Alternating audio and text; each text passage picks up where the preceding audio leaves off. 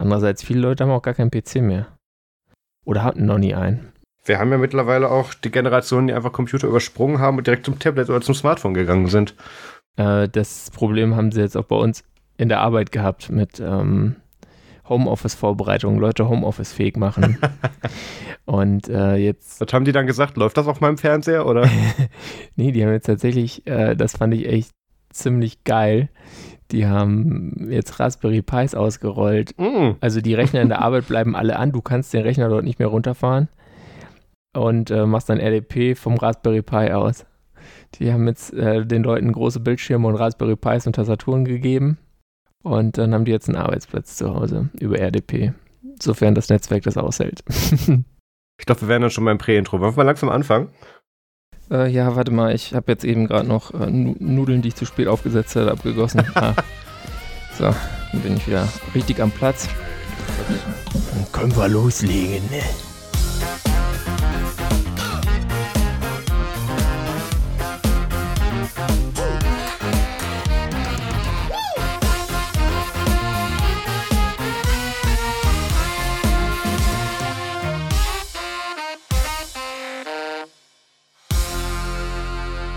Hallo und herzlich willkommen zum Nerds Podcast Folge 107. Heute ist der 21. März 2020. Mein Name ist Maus Quabeck und normalerweise würde ich jetzt den Pierre Goldenbogen vorstellen. Der kann aber nicht, weil der arbeiten muss. Stattdessen habe ich den Peter Mack mit dabei. Hallo Peter. Hallo Marius. Ich muss zum Glück nicht arbeiten am Wochenende. es, es, kann so einfach sein, weil ja. ich nicht in IT arbeite. Ich habe Glück gehabt. Naja, ich, ich arbeite auch in IT. Das Problem ist, Pierre hat die doppelte Arschkarte, der arbeitet in IT und in einem Medizinlabor. Die haben gerade so ein bisschen ja, zu tun, habe ich da gehört. bist du extrem ja. ja. Ja, und dann hieß es heute Mittag so, ah, ich glaube, ich kann doch nicht, beziehungsweise es wird sehr eng mit der Aufnahmezeit. Soll ich, ich Peter fragen? Ja. Ich habe Peter gefragt, kannst du? Ja, okay. So, hier sind wir. Ähm, mhm. Ich hoffe, ihr hört diese Folge von zu Hause aus. Ähm, da wird es heute auch drum gehen mit Homeoffice und ähm, wie man sich in diesen Tagen verhalten soll. Ähm, bei mir ist gar nicht so viel vorgefallen in den letzten Tagen. Ähm, allein schon deswegen, weil alle Events, auf die ich eigentlich gehen sollte, abgesagt wurden. Ähm, dass, äh, dass die Veranstaltung der OSBA, das Marketing Camp fand nicht statt. Ähm, die Chemnitzer Linux-Tage wurden abgesagt. Deswegen, ja, kann ich eigentlich nicht viel berichten. Ähm, aber der Peter war ja schon eine Weile nicht mehr da. Was ist bei dir los? Oh, ich kann auch nicht so viel berichten, weil äh, also es sind Sachen passiert, aber man darf ja dann auch nicht immer über alles sprechen. Ähm, ich war, also wenn man zum Beispiel in einem Unternehmen sich in einer Arbeitnehmervertretung äh, also aktiv ist und da jetzt momentan viel passiert, darf man darüber nicht sprechen. Mhm. Ähm, aber ich hatte dann doch ein bisschen was. Und zwar habe ich mir zum einen jetzt in meiner Einzimmerwohnung einen Heimarbeitsplatz eingerichtet. Also du, du hast jetzt eine Steckdose neben dem Bett. nee, ich habe tatsächlich äh, mir noch einen äh, Tisch reingebaut, der dann quasi nur für Bürokram ist. Ähm, mit so Holzböcken und ich hatte eh noch so eine Platte rumstehen, so, ein, so eine Schrankbodenplatte und da habe ich dazu noch ein Brett gekauft und äh, dann habe ich mir noch einen 24 Zoll Monitor gebraucht bei eBay organisiert für 40 Euro. Und so einen alten, älteren HP mit IPS, das ist jetzt ein ganz guter Arbeitsplatz. Das, da kann jetzt die äh, komplette Ausgangssperre kommen oder wie auch immer. der, der eigene Corona-Verdachtsfall kann auch kommen. Yeah, und nicht ganz in dem Zusammenhang oder so, aber hatte ich so ein Ding, wo ich mir dachte, ja, hm, ja, ich hätte eigentlich jetzt mal gern wieder so ein Raspberry Pi zum Basteln nochmal, bevor jetzt dann irgendwie vielleicht Lockdown kommt und man sitzt dann zu Hause rum und weiß nicht, was man machen soll mit der Freizeit. Und ähm, da habe ich mir gedacht, ja komm, äh, bestellst du mal jetzt nicht, sondern gehst zum Konrad. Oh. Pardon, äh, zu einem Elektronikmarkt. ich habe keine Affiliate-Programme mit denen, das ist schon in Ordnung. Und ähm, dachte mir so, ja, eigentlich ein Pi Zero wäre so das, was, was wäre, gab es nicht. Ähm, und dann stand da der Pi 4 rum und ich dachte mir so, ja, Pi 4 ist doch jetzt dann das, da haben die jetzt doch dieses Problem mit dem USB-C gefixt, dass ich da auch ein PD, also ein USB Power Delivery Charger anschließen kann und habe mir dann einen gekauft äh, mit natürlich maximaler RAM-Ausstattung, weil ich meine, ganz im Ernst, da ärgerst du dich hinterher sonst nur, wenn du es nicht machst. Das klingt jetzt so, als hättest du den Ferrari gekauft. Wir sollten vielleicht erwähnen, dass wir von Maximalausstattung 4 GB RAM Aber reden. Hey, ja. ich meine, Raspberry Pi hat mit 256 Megabyte und 512 Megabyte angefangen, meine ich. Also Das ist, äh, ich habe ja auch noch ein Pi 1 im Betrieb. Also mein Pi hat auch noch, äh, mein Vierer hat auch 4 Gig RAM, der sortiert gerade fröhlich meine E-Mails. Ja, das ist, ist einfach schöner, wenn einem, wenn man sich nicht ständig, wenn man denkt so, ah, ich könnte jetzt noch das da drauflegen und man denkt sich so, ja, habe ich dafür denn genug RAM? Ja. Also, wenn es jetzt nicht irgendwie äh, was mit Chromium ist, würde ich sagen, ja, passt schon mit den 4 GB fürs Erste. Gerade wenn man den Headless betreibt, ähm, dann sowieso ähm, für so die meisten Workloads, die ich jedenfalls habe und deswegen habe ich den genommen und ja, dann bin ich zu Hause und packe ihn aus und startet auch an meinem PD-Charger. Also ich habe ähm, ein Ubuntu 19.10 Image mir geladen gehabt und dann mache ich so cut proc äh, cut slash proc slash CPU Info und sehe so, scheiße, ist die alte Revision. Oh nein. Und jetzt habe ich, also es lief aber und jetzt habe ich dann kürzlich ähm, mir gedacht, ach komm, ich wenn ich den jetzt länger betreibe, dann äh, will ich gleich äh, den, das Upgrade machen auf die Beta von 2004, weil die ist bei, jedenfalls bei x86 oder x64 Computern ja schon ziemlich stabil. Mhm. Und äh, seitdem kriege ich nur noch Rainbow Screen. also, was war das, dieser Standard-Bootscreen, der am Anfang kommt, ne? Ja, ja, genau. Ja. Das macht er, wenn er nicht genug Strom kriegt. Und äh, anscheinend ähm, muss ich mir jetzt dann doch noch so ein, warum auch immer, da irgendwie eine neue Firmware gibt oder so, warum es jetzt erst ging und dann jetzt nicht mehr. Ich habe nichts geändert. Es ist das gleiche Netzteil, das gleiche Kabel dazwischen. Äh, muss ich mir jetzt dann noch so ein Original Raspberry Pi Foundation Netzteil holen und gucken, dass das Ding dann wieder läuft. Okay. Wie war es bei dir so? Ja, ich habe gar nicht so viel gemacht. Ich habe ja eingangs erwähnt, die ganzen Events wurden abgesagt. Dementsprechend konnte ich nicht wirklich was tun. Ähm, und äh, deswegen kommen wir auch direkt schon zum Feedback weil äh, ich habe tatsächlich nicht viel erlebt ansonsten. Echt? Ähm, Hast viel gearbeitet, ja. war? Wenig erlebt. Ja, das Problem ist, ähm, bei mir geht das mit dem Homeoffice nicht so. Also eigentlich schon, aber ich darf nicht. Ja. Deshalb, ähm, ja, fahre ich trotzdem jeden Tag zur Arbeit. Das ist ganz toll. Äh, wir reden nachher auch noch ein bisschen über, über ähm, ja, Tipps fürs Homeoffice. Ähm, ich, ich fand es witzig, äh, aus verschiedensten Quellen wurden dann auch so Tipps mittlerweile rumgeschickt. Das waren dann meistens Arbeitgeber, die das rumgeschickt haben, mhm. wie man am besten seine Minions dann am Laufen halten kann.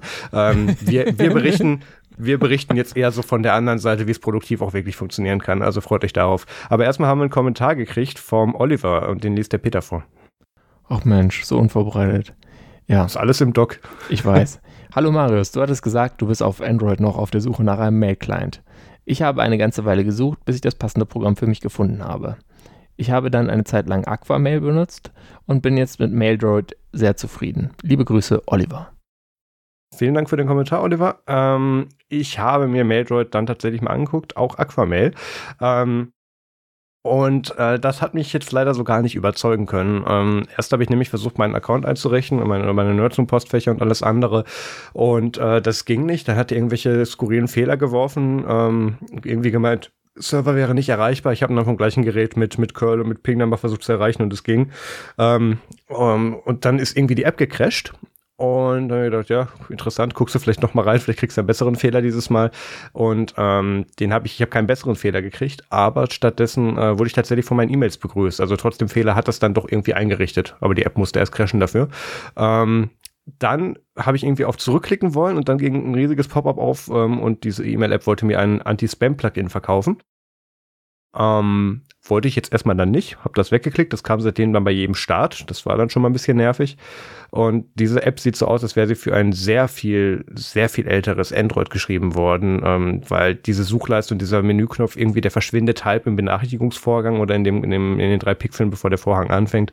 Ähm, das, das skaliert alles nicht richtig und ähm, klappbar und, äh, und, und hier Landscape Mode gibt bei dem Ding schon mal gar nicht. Ähm, das äh, hat mich dann nicht so wirklich überzeugt und habe dann nochmal in den Play Store geguckt und festgestellt, dass das letzte Update vom 21.05.2018 ist und oh. habe die App wieder deinstalliert. Das ist ja ein bisschen älter. Ja.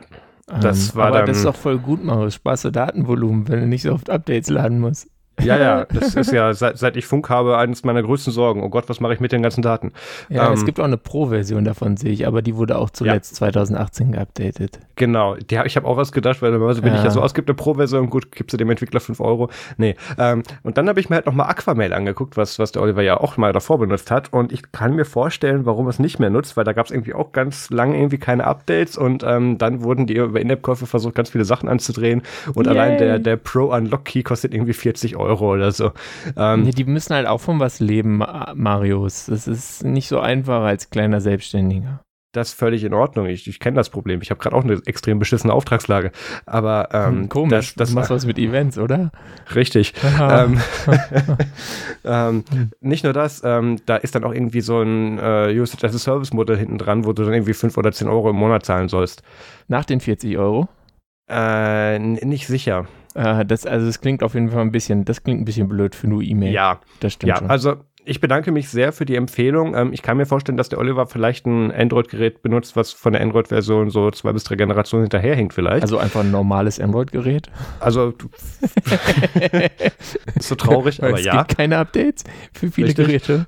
Genau, das ist irgendwann mal gekauft und dann kam da halt nichts mehr. Ja, ähm, das ist darauf so ein Ding auf, äh, keine Ahnung, Android 8 oder ja. 7, ich weiß es gar nicht. Also ich kann mir vorstellen, dass das auf einer älteren Version bestimmt ganz gut performt, aber das hat mich jetzt in dem Sinne so nicht überzeugt. Mhm. Ich muss auch tatsächlich zugeben, so sehr ich gemeckert habe, habe ich mich mittlerweile mit, mit der Outlook-App ganz gut arrangieren können. Ähm, da tun die Wischgesten jetzt mittlerweile so, wie sie sollen. Ich habe da keine Crashes drin. Ähm, das Ding kann verschiedenste servergesteuerte Signaturen. Äh, das Ding kann logischerweise Exchange, was jetzt nicht ganz unwichtig war für mich. Und ähm, ja, ich, ich glaube, ich, äh, ich gewöhne mich jetzt mal so ein bisschen an dieses Outlook und dann ist okay. Trotzdem, äh, natürlich, wenn ihr weitere Tipps habt und da vielleicht was dabei ist, was mir gefallen könnte, ähm, immer gerne in die Kommentare oder eben über unsere anderen Kanäle. Dann kommen wir jetzt zu den Follow-ups und wir kriegen die Firma Avast kaum noch aus der Show entfernt. Ähm, die haben so ein bisschen Mozilla übernommen bei uns. Ähm, aber es ist in den letzten Zeit, also die ist ja vor zwei Folgen sind die ja bei uns aufgefallen, weil sie die Benutzerdaten ähm, ihrer Nutzer an Werbefirmen, die ihnen auch teilweise selbst gehört haben, verkauft haben und dann umgesetzt haben. Und ähm, jetzt hat Avast noch so ein anderes Problem gehabt. Ähm, Antivirensoftware haben ja so ähm, ja, der, der, dem Nutzen geschuldet, so die Eigenart, dass sie sich mit bestimmten Quellcode und irgendwelchen, ja, Sachen, die das System ausführt, erst nochmal auseinandersetzen, um zu bewerten, ob das so gut ist oder nicht. Und um das tun zu können, ähm, haben sie zum Beispiel auch Emulatoren eingebaut, die dann bestimmten Quellcode prüfen und einfach mal ausführen und gucken, was passiert. Ähm, und es dann eben bewerten, ob man das jetzt dann auch produktiv ausführen sollte oder nicht. Das klingt jetzt nach einem gar nicht so schlechten Workflow für das, was es tun soll. Ähm, es ist nur halt sehr doof, wenn dieser Emulator mit äh, Systemrechten läuft und nicht gesandboxed ist. ähm, und dann nur noch hochprivilegiert. Ja, der muss ja nicht mehr. Wenn du als System läufst, hast du ja eigentlich schon gewonnen. Das ist ja, ja besser als Admin und Root.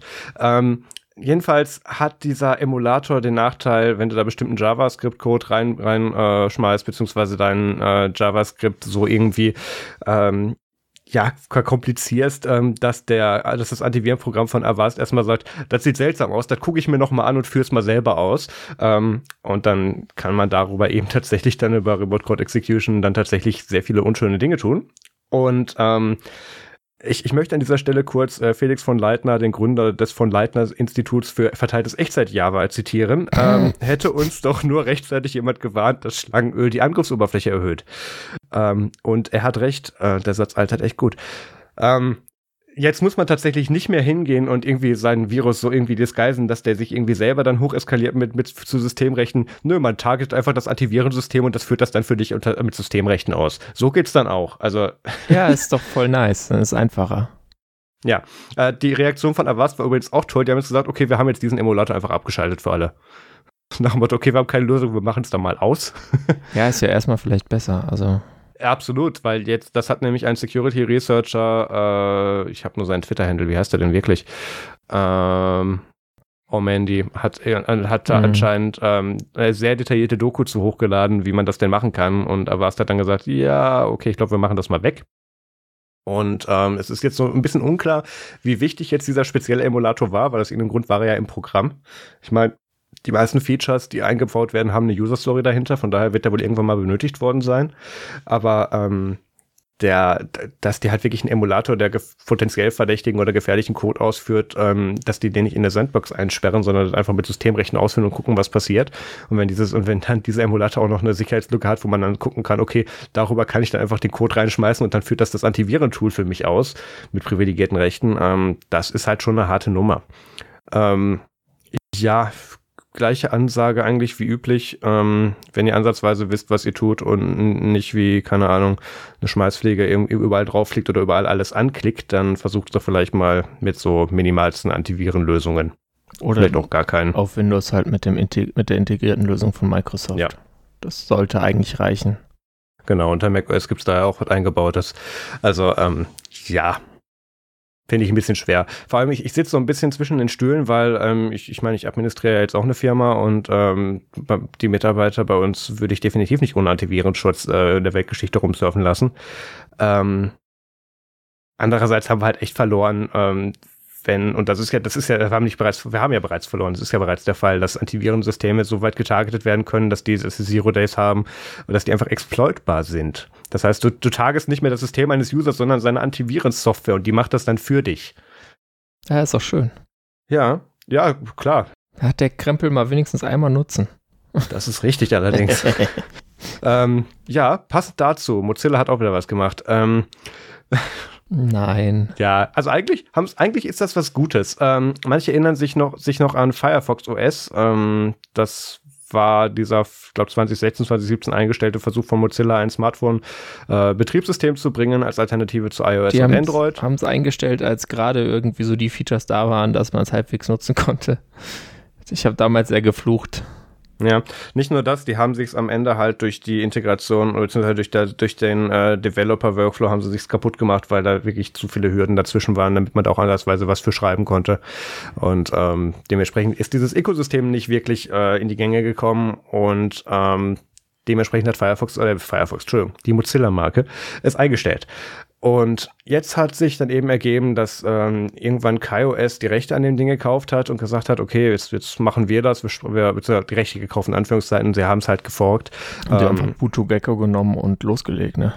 So ziemlich. Die haben das dann halt für solche äh, Feature-Phones wie das neu aufgelegte Banana-Phone und den Backstein von Nokia in der, in der 2016er Variante war es, glaube ich, dann genommen und haben dann darauf eben das KaiOS dann zum Laufen gebracht und ähm, das war ganz okay. Diese Geräte richten sich jetzt in erster Linie an so Internet-Erstnutzer in ähm, irgendwelchen Ländern, wo das mit dem Internet jetzt noch nicht so weit war und dementsprechend ja. ja, es gibt sie ja teilweise für 25 Dollar. Also es geht mhm. wirklich in Emerging Markets rein. Das sind teilweise extrem billige Geräte. Die sind dann auch genau. nichts Tolles. Die möchte man selbst auch nicht nutzen. Also ähm, damit möchte man, also möchte man auch nicht seinen, seinen Eltern oder Großeltern antun, aber it gets the job done. Und äh, wenn du halt einfach gar kein Geld hast, dann ist das eine coole Sache, wenn du da irgendwie ein Indien irgendwie lebst oder so und ein armer Schlucker bist. Dazu musst du halt beachten, dass in diesen Emerging Markets halt die Leute auch noch nicht wirklich eine Anspr Ansprüche an ihre Geräte haben, beziehungsweise dass wir irgendwas vergleichen können. Von daher sind die jetzt mit dem ersten, mit der ersten funktionierenden Lösung, die du denen fortsetzt, vorsetzt, äh, im ersten Moment mal zufrieden. Das ist ja der Grund, warum da diese ganzen Billiggeräte hingeschippt werden derzeit. Ähm, Jedenfalls hat äh, KaiOS jetzt eine Kooperation mit der Mozilla Foundation ähm, gestartet. Äh, ich war sehr überrascht, als ich Anfang des Monats den Pressrelease dazu gekriegt habe mit Embargo. Ähm, das hat aber leider nicht in unseren Release-Cycle gepasst, deswegen haben wir es nicht aufgenommen. Ähm, was, also im, im Prinzip kann man das, äh, diesen, diesen, ich glaube, sechs Seiten waren das oder so von Marketing-Sprech, irgendwie runterbrechen darauf, dass die, die Gecko-Engine, auf der das gesamte Firefox OS basiert, nämlich nicht nur als Browser-Engine, sondern auch alles drumherum, das ist im Prinzip ein einzigster Browser, den du da benutzt. Manche haben vielleicht schon mal von Chrome OS gehört. Ähm, und da ist jetzt so ein bisschen das Problem, dass seit KaiOS das übernommen hat, da nicht weiter dran gemacht wurde, weil Mozilla logischerweise die Arbeit eingestellt hat und diese Gecko Engine auf dem Stand von, ich glaube, Mitte 2016 stehen geblieben ist. Firefox 48. Ja. Das möchte man für eine Internetplattform in der Regel nicht. Schon aus Sicherheitsgründen möchte man das nicht. Also nicht nur Features. Ja, mittlerweile ja. war es, ja, gut, warum soll man sagen? Also sowohl Feature als auch Sicherheitsprobleme gab es mittlerweile, weil einfach das Web jetzt nicht mehr auf dem Stand von 2016 war, was da an Technologien hintersteckt und APIs. Und deswegen hat KaiOS gesagt, hey, Mozilla, wir würden euch auch Geld geben, ihr macht das aber bestimmt auch kostenlos. Ähm, könnt ihr mal eure Gecko Engine updaten. Und daraus haben sie eine große Kooperation gemacht. Und jetzt ist der Plan, dass mit ähm, KaiOS 3.0, was 2021 spätestens auf Geräten in den Läden stehen soll, ähm, dann die Firefox ESR, also die Extended Support Release Variante, dann als Basis genommen wird, dass die, da wird auch so weit gemainlined, dass die tatsächlich den, ähm, deren, äh, ja, deren Plattform soweit auf ESR runter, auf runterfahren können, damit es ja. dann kompatibel ist bei Upgrades. Ähm, also da wird ein Rebase stattfinden und damit ist dann auch gegeben, dass die in Zukunft das Ding einfacher updaten können.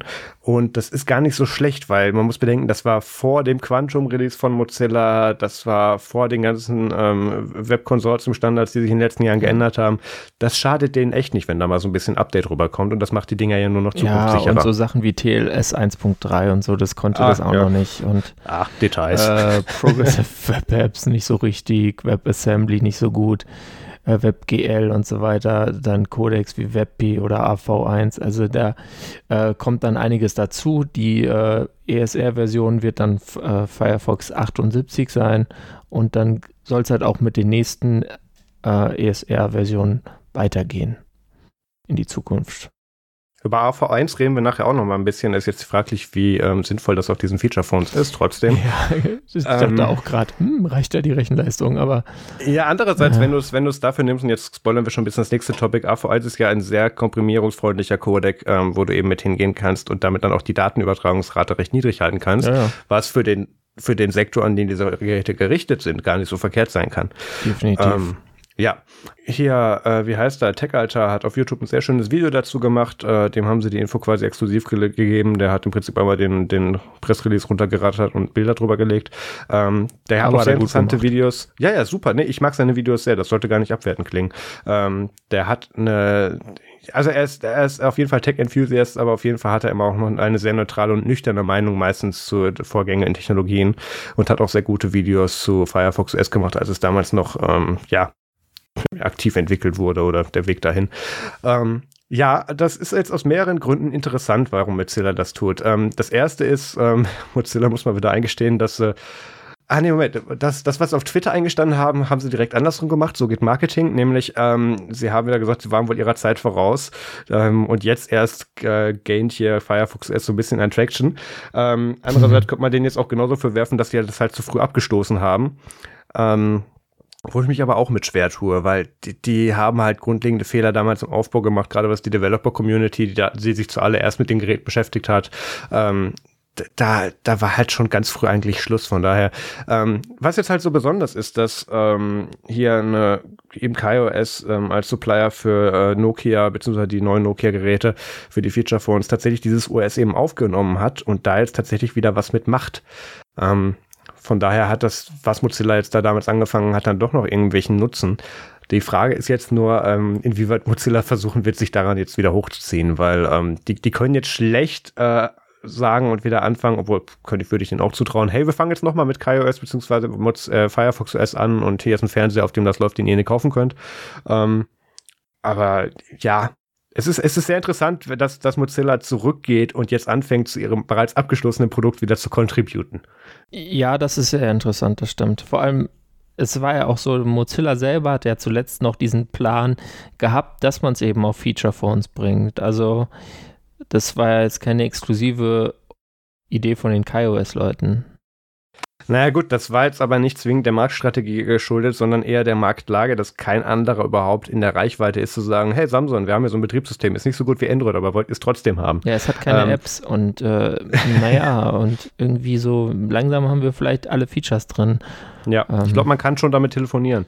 Und dann ähm, hat nee, also, Samsung so gesagt, hey, wir haben Tizen, das ist genauso scheiße. Ich wollte sagen, wir haben Tizen beim Telefon, das brennt. Was wollt ihr von uns? Ähm, nee, also das, das ist halt bei Feature Phones recht interessant, weil da kannst du halt recht einfach an diese Märkte rangehen und sagen, hey, wir haben ja was, das könnt ihr ansatzweise für nichts lizenzieren und wir kriegen dadurch Marketing und geben euch dafür die Software. Ähm, das war zumindest die Anfangsstrategie. Ein ähnlicher, äh, ähnlichen Pfad ist ja auch Canonical damals gegangen, ähm, als Ambiq gegangen sind. Nur BQ hat im gleichen Moment ihre Feature Phones-Sparte aufgegeben gegeben und hat gesagt, hey, wir haben hier richtige Telefone oder sowas ähnliches, nehmen wir gleich das. Und das, das war der Grund, warum äh, Ubuntu Phone damals auch so einen guten Push gleich gekriegt hat, weil es da halt schon ansatzweise nutzbare Geräte gab, die gar nicht so scheiße aussahen von weitem. Ähm, ja, ja, das ist Ja, also, es tut mir leid, die BQ-Phones waren echt nicht so geil. Über die Tablets ich kann man weiß. noch mal reden, die Phones, äh, nee. Aber sie hatten das, die, das, der, das Glory Hole Cover. Kennst Yay. du das noch? Ja, ja, klar, das Loch. Das wurde offiziell, genau, das wurde offiziell auch so in Mailinglisten bezeichnet, deswegen, das ist der offizielle Name. Oh Gott. Egal, ähm, ja. Aber das passt gut. Ja. Oh nein. Weil, äh, Welche Überleitung kommt jetzt? Ähm, also wenn man jetzt so Sachen guckt im Internet, so Schaukelfilme, dann brauchen die ja Bandbreite. Und äh, auch andere Services brauchen das und deswegen reduzieren die jetzt ein bisschen ihre Streaming-Qualität.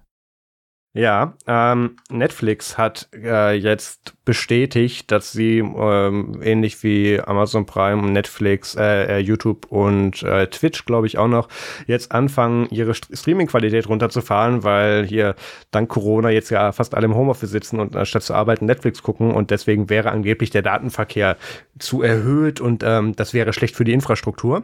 Hm, hätten wir mal vorher ausgebaut. Ja, nicht mal das, das, das, das, Pro ich habe sehr viele Probleme damit. Ähm, das erste ist, ähm, es ist ja nicht so, dass du dir deinen Datenstream von Netflix runterlädst, wenn du einen Netflix-Film guckst. Nein, die haben Server bei, bei deinem Internetprovider ja. stehen, der sagt, okay, wir routen das hier schnell durch. Das ist, das ist ein einzigster großer Steam-Catch, den die da haben. Content ähm, Delivery Networks. Richtig, so funktioniert das nämlich nur. Wenn die das alle aus, aus USA einfliegen müssten, dann würde ich die, dann würde ich die Maßnahme ja, verstehen. So bei Netflix.inc, ähm, da steht eins und Raspberry Pi 1 und der streamt das ganze genau. Video für euch.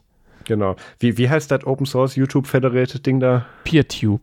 Genau. Ähm, das haben sie geforkt und darauf läuft jetzt Netflix. Nein, nachher glaubt, wir müssen aufpassen, das glauben wieder Menschen. Ähm, nein, also da, du lädst dir nicht deine Folge, was auch immer, auf Netflix runter im Server, der in den USA steht, sondern auf einem Server, der via CDN bei deinem ISP steht. Internet Service Provider. Und ähm, dementsprechend reden wir hier nicht von einer weltweiten Belastung, sondern höchstens von dir bis zu deinem ISP. Und selbst da haben wir keine großen Bandbreitenprobleme derzeit, weil wir ja in Deutschland diese schöne Angewohnheit haben, äh, zu sagen, oh, das ist alles ganz schwer und kompliziert und das wird viel zu teuer, aber eigentlich haben wir die Leistung eh schon. Aber da kann man ja Geld mitmachen. Und dementsprechend, ähm, es, es kommt zu keinem erhöhten Datenverkehr. Also es kommt jetzt zu ein paar Peaks an manchen Stellen, aber das ist nichts, was unser Netz nicht gerade könnte. Da gibt es nee. verschiedenste schöne Berichte zu in den Shownotes. Ähm, von daher ähm, ist das jetzt, und das, das war auch die allererste Reaktion, die kam, als das im, im Nerdsum-Chat, nerdsum.de slash Chat, ähm, diskutiert wurde, das Thema, ähm, wofür zahle ich da jetzt eigentlich meine 7,99 oder was auch immer im Monat an Netflix, wenn wir die mit die Bitrate runterfahren? Und ähm, das war jetzt nicht mal zwingend Netflix-Idee oder irgendein anderer der Videoanbieter, sondern äh, EU-Industriekommissar, oh Gott, wie spricht man den oder die aus? Ferry Brayton? Ja, ich glaube, das passt. Ja, ähm, diese Person wollte so ein bisschen zeigen, dass sie jetzt was gemacht hat. Ja. Und Thierry Breton vielleicht auch. Keine Ahnung. Okay. Kann Französisch sein. Britisch kann es ja nicht mehr sein, weil sie ja, ja stimmt. Ha. Ja. Ja. Oh Gott. Bist du dann, bist du dann rausgeschmissen bei der EU, was jetzt, wenn du eingebürgert bist? Ja, also. Anderer Podcast. Ähm, ja, dementsprechend, also diese Person wollte einfach nur mal zeigen, ähm, ich, sie hat jetzt mal geregelt und ähm, es gibt keinen konkreten Anlass, diese Bitraten zu reduzieren, ähm, weil unser Netz das tatsächlich ab kann und wir keine globale Belastung haben, weil das Content-Delivery-System von solchen Inhalten so halt nicht funktioniert, wie diese Person sich das vorgestellt hat. Aber jetzt hat man halt gemacht und da kann man jetzt später sagen, man hat gemacht. Ähm, YouTube äh, hat da ein bisschen besser drauf reagiert. Ähm, die haben, wie ich finde, eigentlich nur ihre Standardeinstellung nochmal bestätigt. Ähm, die haben jetzt nämlich gesagt, wenn du nicht angemeldet bist und ähm, nicht irgendwelche Browser-Plugins hast, die das für dich regeln, dann hast du automatisch einen SD-Stream, ähm, also DVD-Qualität, mhm. beziehungsweise 480p, genau. Ähm, und du kannst aber selber noch sagen, nö, reicht mir nicht, ich hätte jetzt gern 4K, äh, HDR, was auch immer. Und äh, da hindern sie dich nicht dran, weil YouTube geht jetzt nicht mhm. hin und, und encodet mal kurz ihr gesamtes Videoarchive neu. das das wäre witzig. Ich glaube, dann würde das Internet stillstehen, aber nicht davor. Ähm, Gleiches mit Netflix. Ähm, die liefern dir jetzt einfach einen Stream in der niedrigeren Bitrate aus, weil ähm, die haben den ja schon vorliegen. Sämtliche Inhalte auf deren Plattform sind in verschiedensten Encoding-Settings einmal durchencodet worden, damit du je nach deiner Übertragungseinstellung oder Internetgeschwindigkeit einen Stream hast. Die passen das ja auch an, damit es möglichst bei dir äh, ruckelfrei läuft, weil sie wissen, äh, die Leute sind weniger schlecht drauf, wenn es mal, wenn die Qualität leicht runtergeht, aber es durchläuft, als wenn es stockt. Korrekt, genau. Und ähm, Dementsprechend wird dann nur ein Setting gerade geändert und auch das ist unnötig. Also einerseits, ich bin von der Bitrate bei Netflix, äh, zumindest wenn es 720p ja. ist, was der Fall ist, wenn du es über Safari guckst, eh nicht so begeistert. Ähm, von daher bin ich von der Runterstufung auch nicht begeistert. Also der, der Punkt ist eigentlich nur, das war eine völlig unnötige Maßnahme. Und ähm, ihr werdet es aber in den meisten Fällen gar nicht wirklich bemerken, weil das eh dynamisch passiert und äh, zum anderen da schon eine Einstellung gewählt wurde, mit der man sagen kann, okay, das sind dann jetzt zwar was auch immer, wie viel Prozent weniger, die da übertragen werden müssen, aber dadurch, dass man da mit Bitrate, mit Bitrate und Encoding-Settings ein bisschen spielen kann, sieht man es visuell jetzt gar nicht so wirklich unter den meisten Umständen. Ähm, ja. Andererseits, Pornhub hat jetzt eine komplett, hat jetzt irgendwie einen kompletten Monat Premium irgendwie kostenlos rausgehauen. Das, es gibt auch die andere Seite dazu. Ja, also da muss man echt sagen, Pornhub äh, übernimmt Verantwortung, ja. Ich wollte gerade sagen, also es gibt ja den, den Pornhub Traffic Report, der irgendwie monatlich erscheint. Also ich, wirklich, was haben wir im Internet gemacht mit Statistiken, bevor es Pornhub gab? Es ist schrecklich. Keine Ahnung. Ähm, den haben wir dem Browser-Report zu verdanken, den, den Operating System Market Share Report. Ähm, also das ist schon recht wichtig, was die da liefern. Und die haben auch eine Corona-Ausgabe dazu gemacht. Die habe ich noch nicht in den Shownotes, aber die werde ich gleich raussuchen und reinstellen. Ähm, da konnte man auch genau sehen, dass in Italien gerade das sehr gut ansteigt, weil die dementsprechend alle für äh, zu Hause bleibend ver äh, verdonnert wurden. Ähm, und Deutschland hatte nur irgendwie einen sehr geringen Anstieg. Dementsprechend, das, das spiegelt auch die Situation äh, gerade wieder, dass wir uns da noch nicht wirklich alle dran halten und wir noch keinen bundesweiten ähm, ja, Ausnahmezustand ausgerufen haben, mit dem keiner mehr rausgehen darf. Jedenfalls, ähm, ja, ich, ich denke mal, wir werden demnächst dann einen Appell der EU-Kommission von dieser Person dann an Pornhub sehen. Das wird dann auch sehr witzig. Ich freue mich drauf. Ja, okay. Das wird ähm, gut. Ja. Ach, viel mehr muss man da, glaube ich, gar nicht zu sagen, oder hast du noch was? Nee, ich glaube, man sollte dazu auch gar nicht viel mehr sagen. Also. Das stimmt eigentlich. Das ist ähm, so, wie es ist. Wir haben jetzt äh, sehr gut unser angekündigtes Einstiegsthema äh, übersprungen. Ähm, da müssen wir nachher die Reihenfolge anpassen. Stichwort Homeoffice. Wir haben es ja bereits anfangs erwähnt. Äh, die meisten dürfen jetzt von zu Hause arbeiten und da muss erst so eine Pandemie kommen, damit man feststellt, dass Telearbeit dann doch funktioniert und äh, dass das gar nicht so schlecht ist. Und ja, Jedenfalls die Glücklichen von euch, die das dürfen, und das ist ja hoffentlich der, die, die, die, äh, der, der größte Teil der Zuhörerschaft, arbeiten jetzt von zu Hause aus. Und wir haben da so ein paar Punkte, wie man tatsächlich das am angenehmsten oder so angenehm wie möglich gestalten kann, ohne großartig unproduktiv zu sein, weil das Risiko ja schon besteht. Ähm, ich fange einfach mal mit einem Punkt an. Äh, zuerst mal muss man eben gucken, dass man im, im, im Homeoffice auch geregelte Arbeitszeiten hat, damit man nicht in die Versuchung kommt zu sagen, ja, ich frühstück jetzt erstmal ausgiebig. Das, das kann man natürlich auch machen, aber dann setzt man sich nicht noch drei Stunden vor den Fernseher und fängt dann und fängt dann an, ähm, irgendwelche anderen Sachen zu gucken, bevor man da wirklich anfängt zu arbeiten. Also es hilft, wenn man sich den Tag weiterhin so durchstrukturiert, als wäre man auf der Arbeit. Man kann natürlich sagen, man schläft jetzt länger, keine Ahnung, man kann sich mehr Zeit lassen beim Frühstück oder so, aber man muss irgendwo für die meisten Leute, die uns zuhören, die acht Stunden Arbeit irgendwo unterbringen, natürlich mit den gesetzlich vorgeschriebenen Pausen in den richtigen Abständen. Ähm, also da hilft es einfach, diese Routine zu behalten, damit man da jetzt nicht in diesen Zustand fällt, ähm, zu Hause zu sitzen, ähm, plötzlich hat man dann irgendwie drei Staffeln äh, Life is Strange, nee, Life is Strange war ein Computerspiel, äh, House of Cards äh, zu gucken und dann irgendwie am Ende des Tages nichts gearbeitet zu haben. Da hilft es auf jeden Fall, wenn man dann eine Routine behält.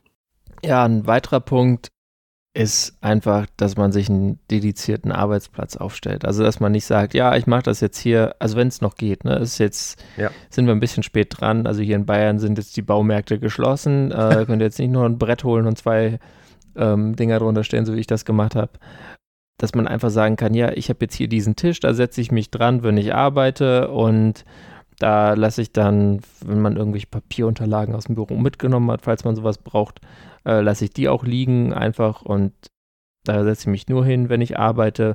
Wenn man äh, genug, wenn man irgendwie ein Zimmer hat, was nicht so, was man dafür nehmen kann, hat man richtig Glück gehabt. Also dann nimmt man einfach, sonst macht man sich halt eine Ecke im Wohnzimmer oder so, im größten Zimmer, was man halt so hat. Und kann dann da einfach äh, schön arbeiten. Richtig, also es, es hilft tatsächlich, wenn man sich da einen dedizierten Platz zu, holt, das hat Peter gerade nicht gesagt, ähm, den man vielleicht nicht für sonstige Sachen benutzt. Also ja. wenn man vorm normalen Computer oder vorm Fernseher auf der Couch da irgendwie sitzt, Couch ist okay, aber so in der Fernsehpose kommt man sehr schnell auf die Ideen, dass dort, zu, dort Sachen zu machen, die man da normalerweise tut, anstatt zu arbeiten. Je nach Homeoffice-Konfiguration solltet ihr natürlich auch bedenken, dass ihr, wenn ihr zum Beispiel über einen VPN mit eurer Firma verbunden seid, dass dann der ganze Traffic über eure Firma geht und äh, einerseits belastet ja. ihr dann das Firmennetz, wenn ihr dann anfangt Netflix zu schauen, andererseits können das eure Admins sehen. Don't do it. Das, das wollte ich gerade sagen. Ähm, aus natürlich nicht gegebenem Anlass, aber theoretisch könnte ich sehen, welcher Traffic bei uns im Netzwerk auftaucht. Ähm, ja, äh, übrigens an all die in Bayern sitzen und ein Brett brauchen, ich habe dann Amazon Affiliate Lake rein, rein, reingepackt. Ähm, gibt auch noch mit Prime-Lieferung. Aber das reicht doch nicht als Schreibtisch. Dann kaufst du halt mehrere davon. Und tacker sie aneinander, oder wie? ja. Okay. Soll ich noch einen Tacker raussuchen?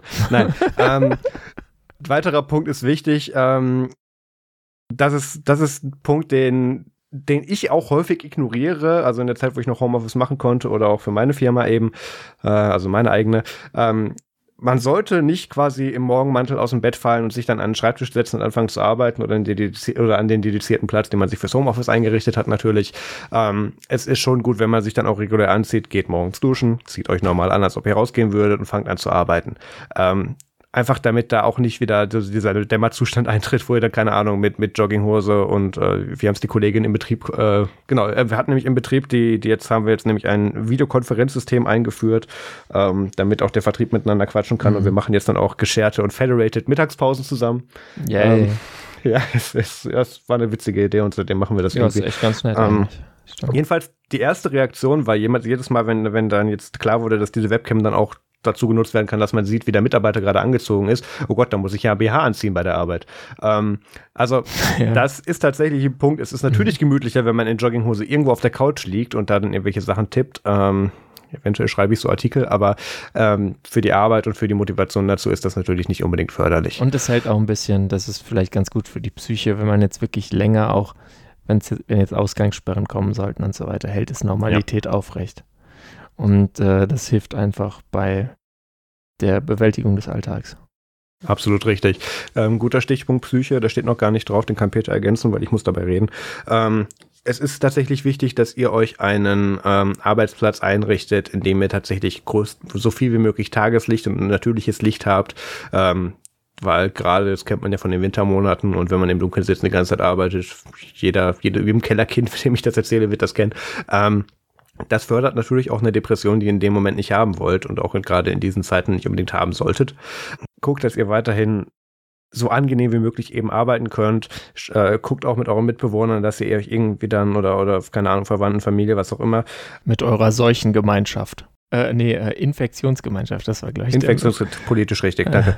ähm, wichtig, guckt auch, dass ihr euch mit denen abspricht, wenn da jetzt mehrere in einem Haushalt sind, die zum Beispiel sagen, wir müssen jetzt alle von zu Hause arbeiten. Ähm, und keine Ahnung, wir haben nur einen Tisch zu Hause, dann ähm, guckt, dass ihr euch in irgendwelchen Schichten irgendwie einteilen könnt oder auch so, dass ihr euch nicht gegenseitig auf den Sack geht. Ähm, auf Twitter gehen gerade die ganzen schönen Memes rum vom Homeoffice, wo dann irgendwelche Kinder ähm, gefesselt und geknebelt auf dem Boden festgetackert wurden und da sagen, hm. und, und so mit der Bildunterschrift Homeoffice ist eigentlich ganz angenehm.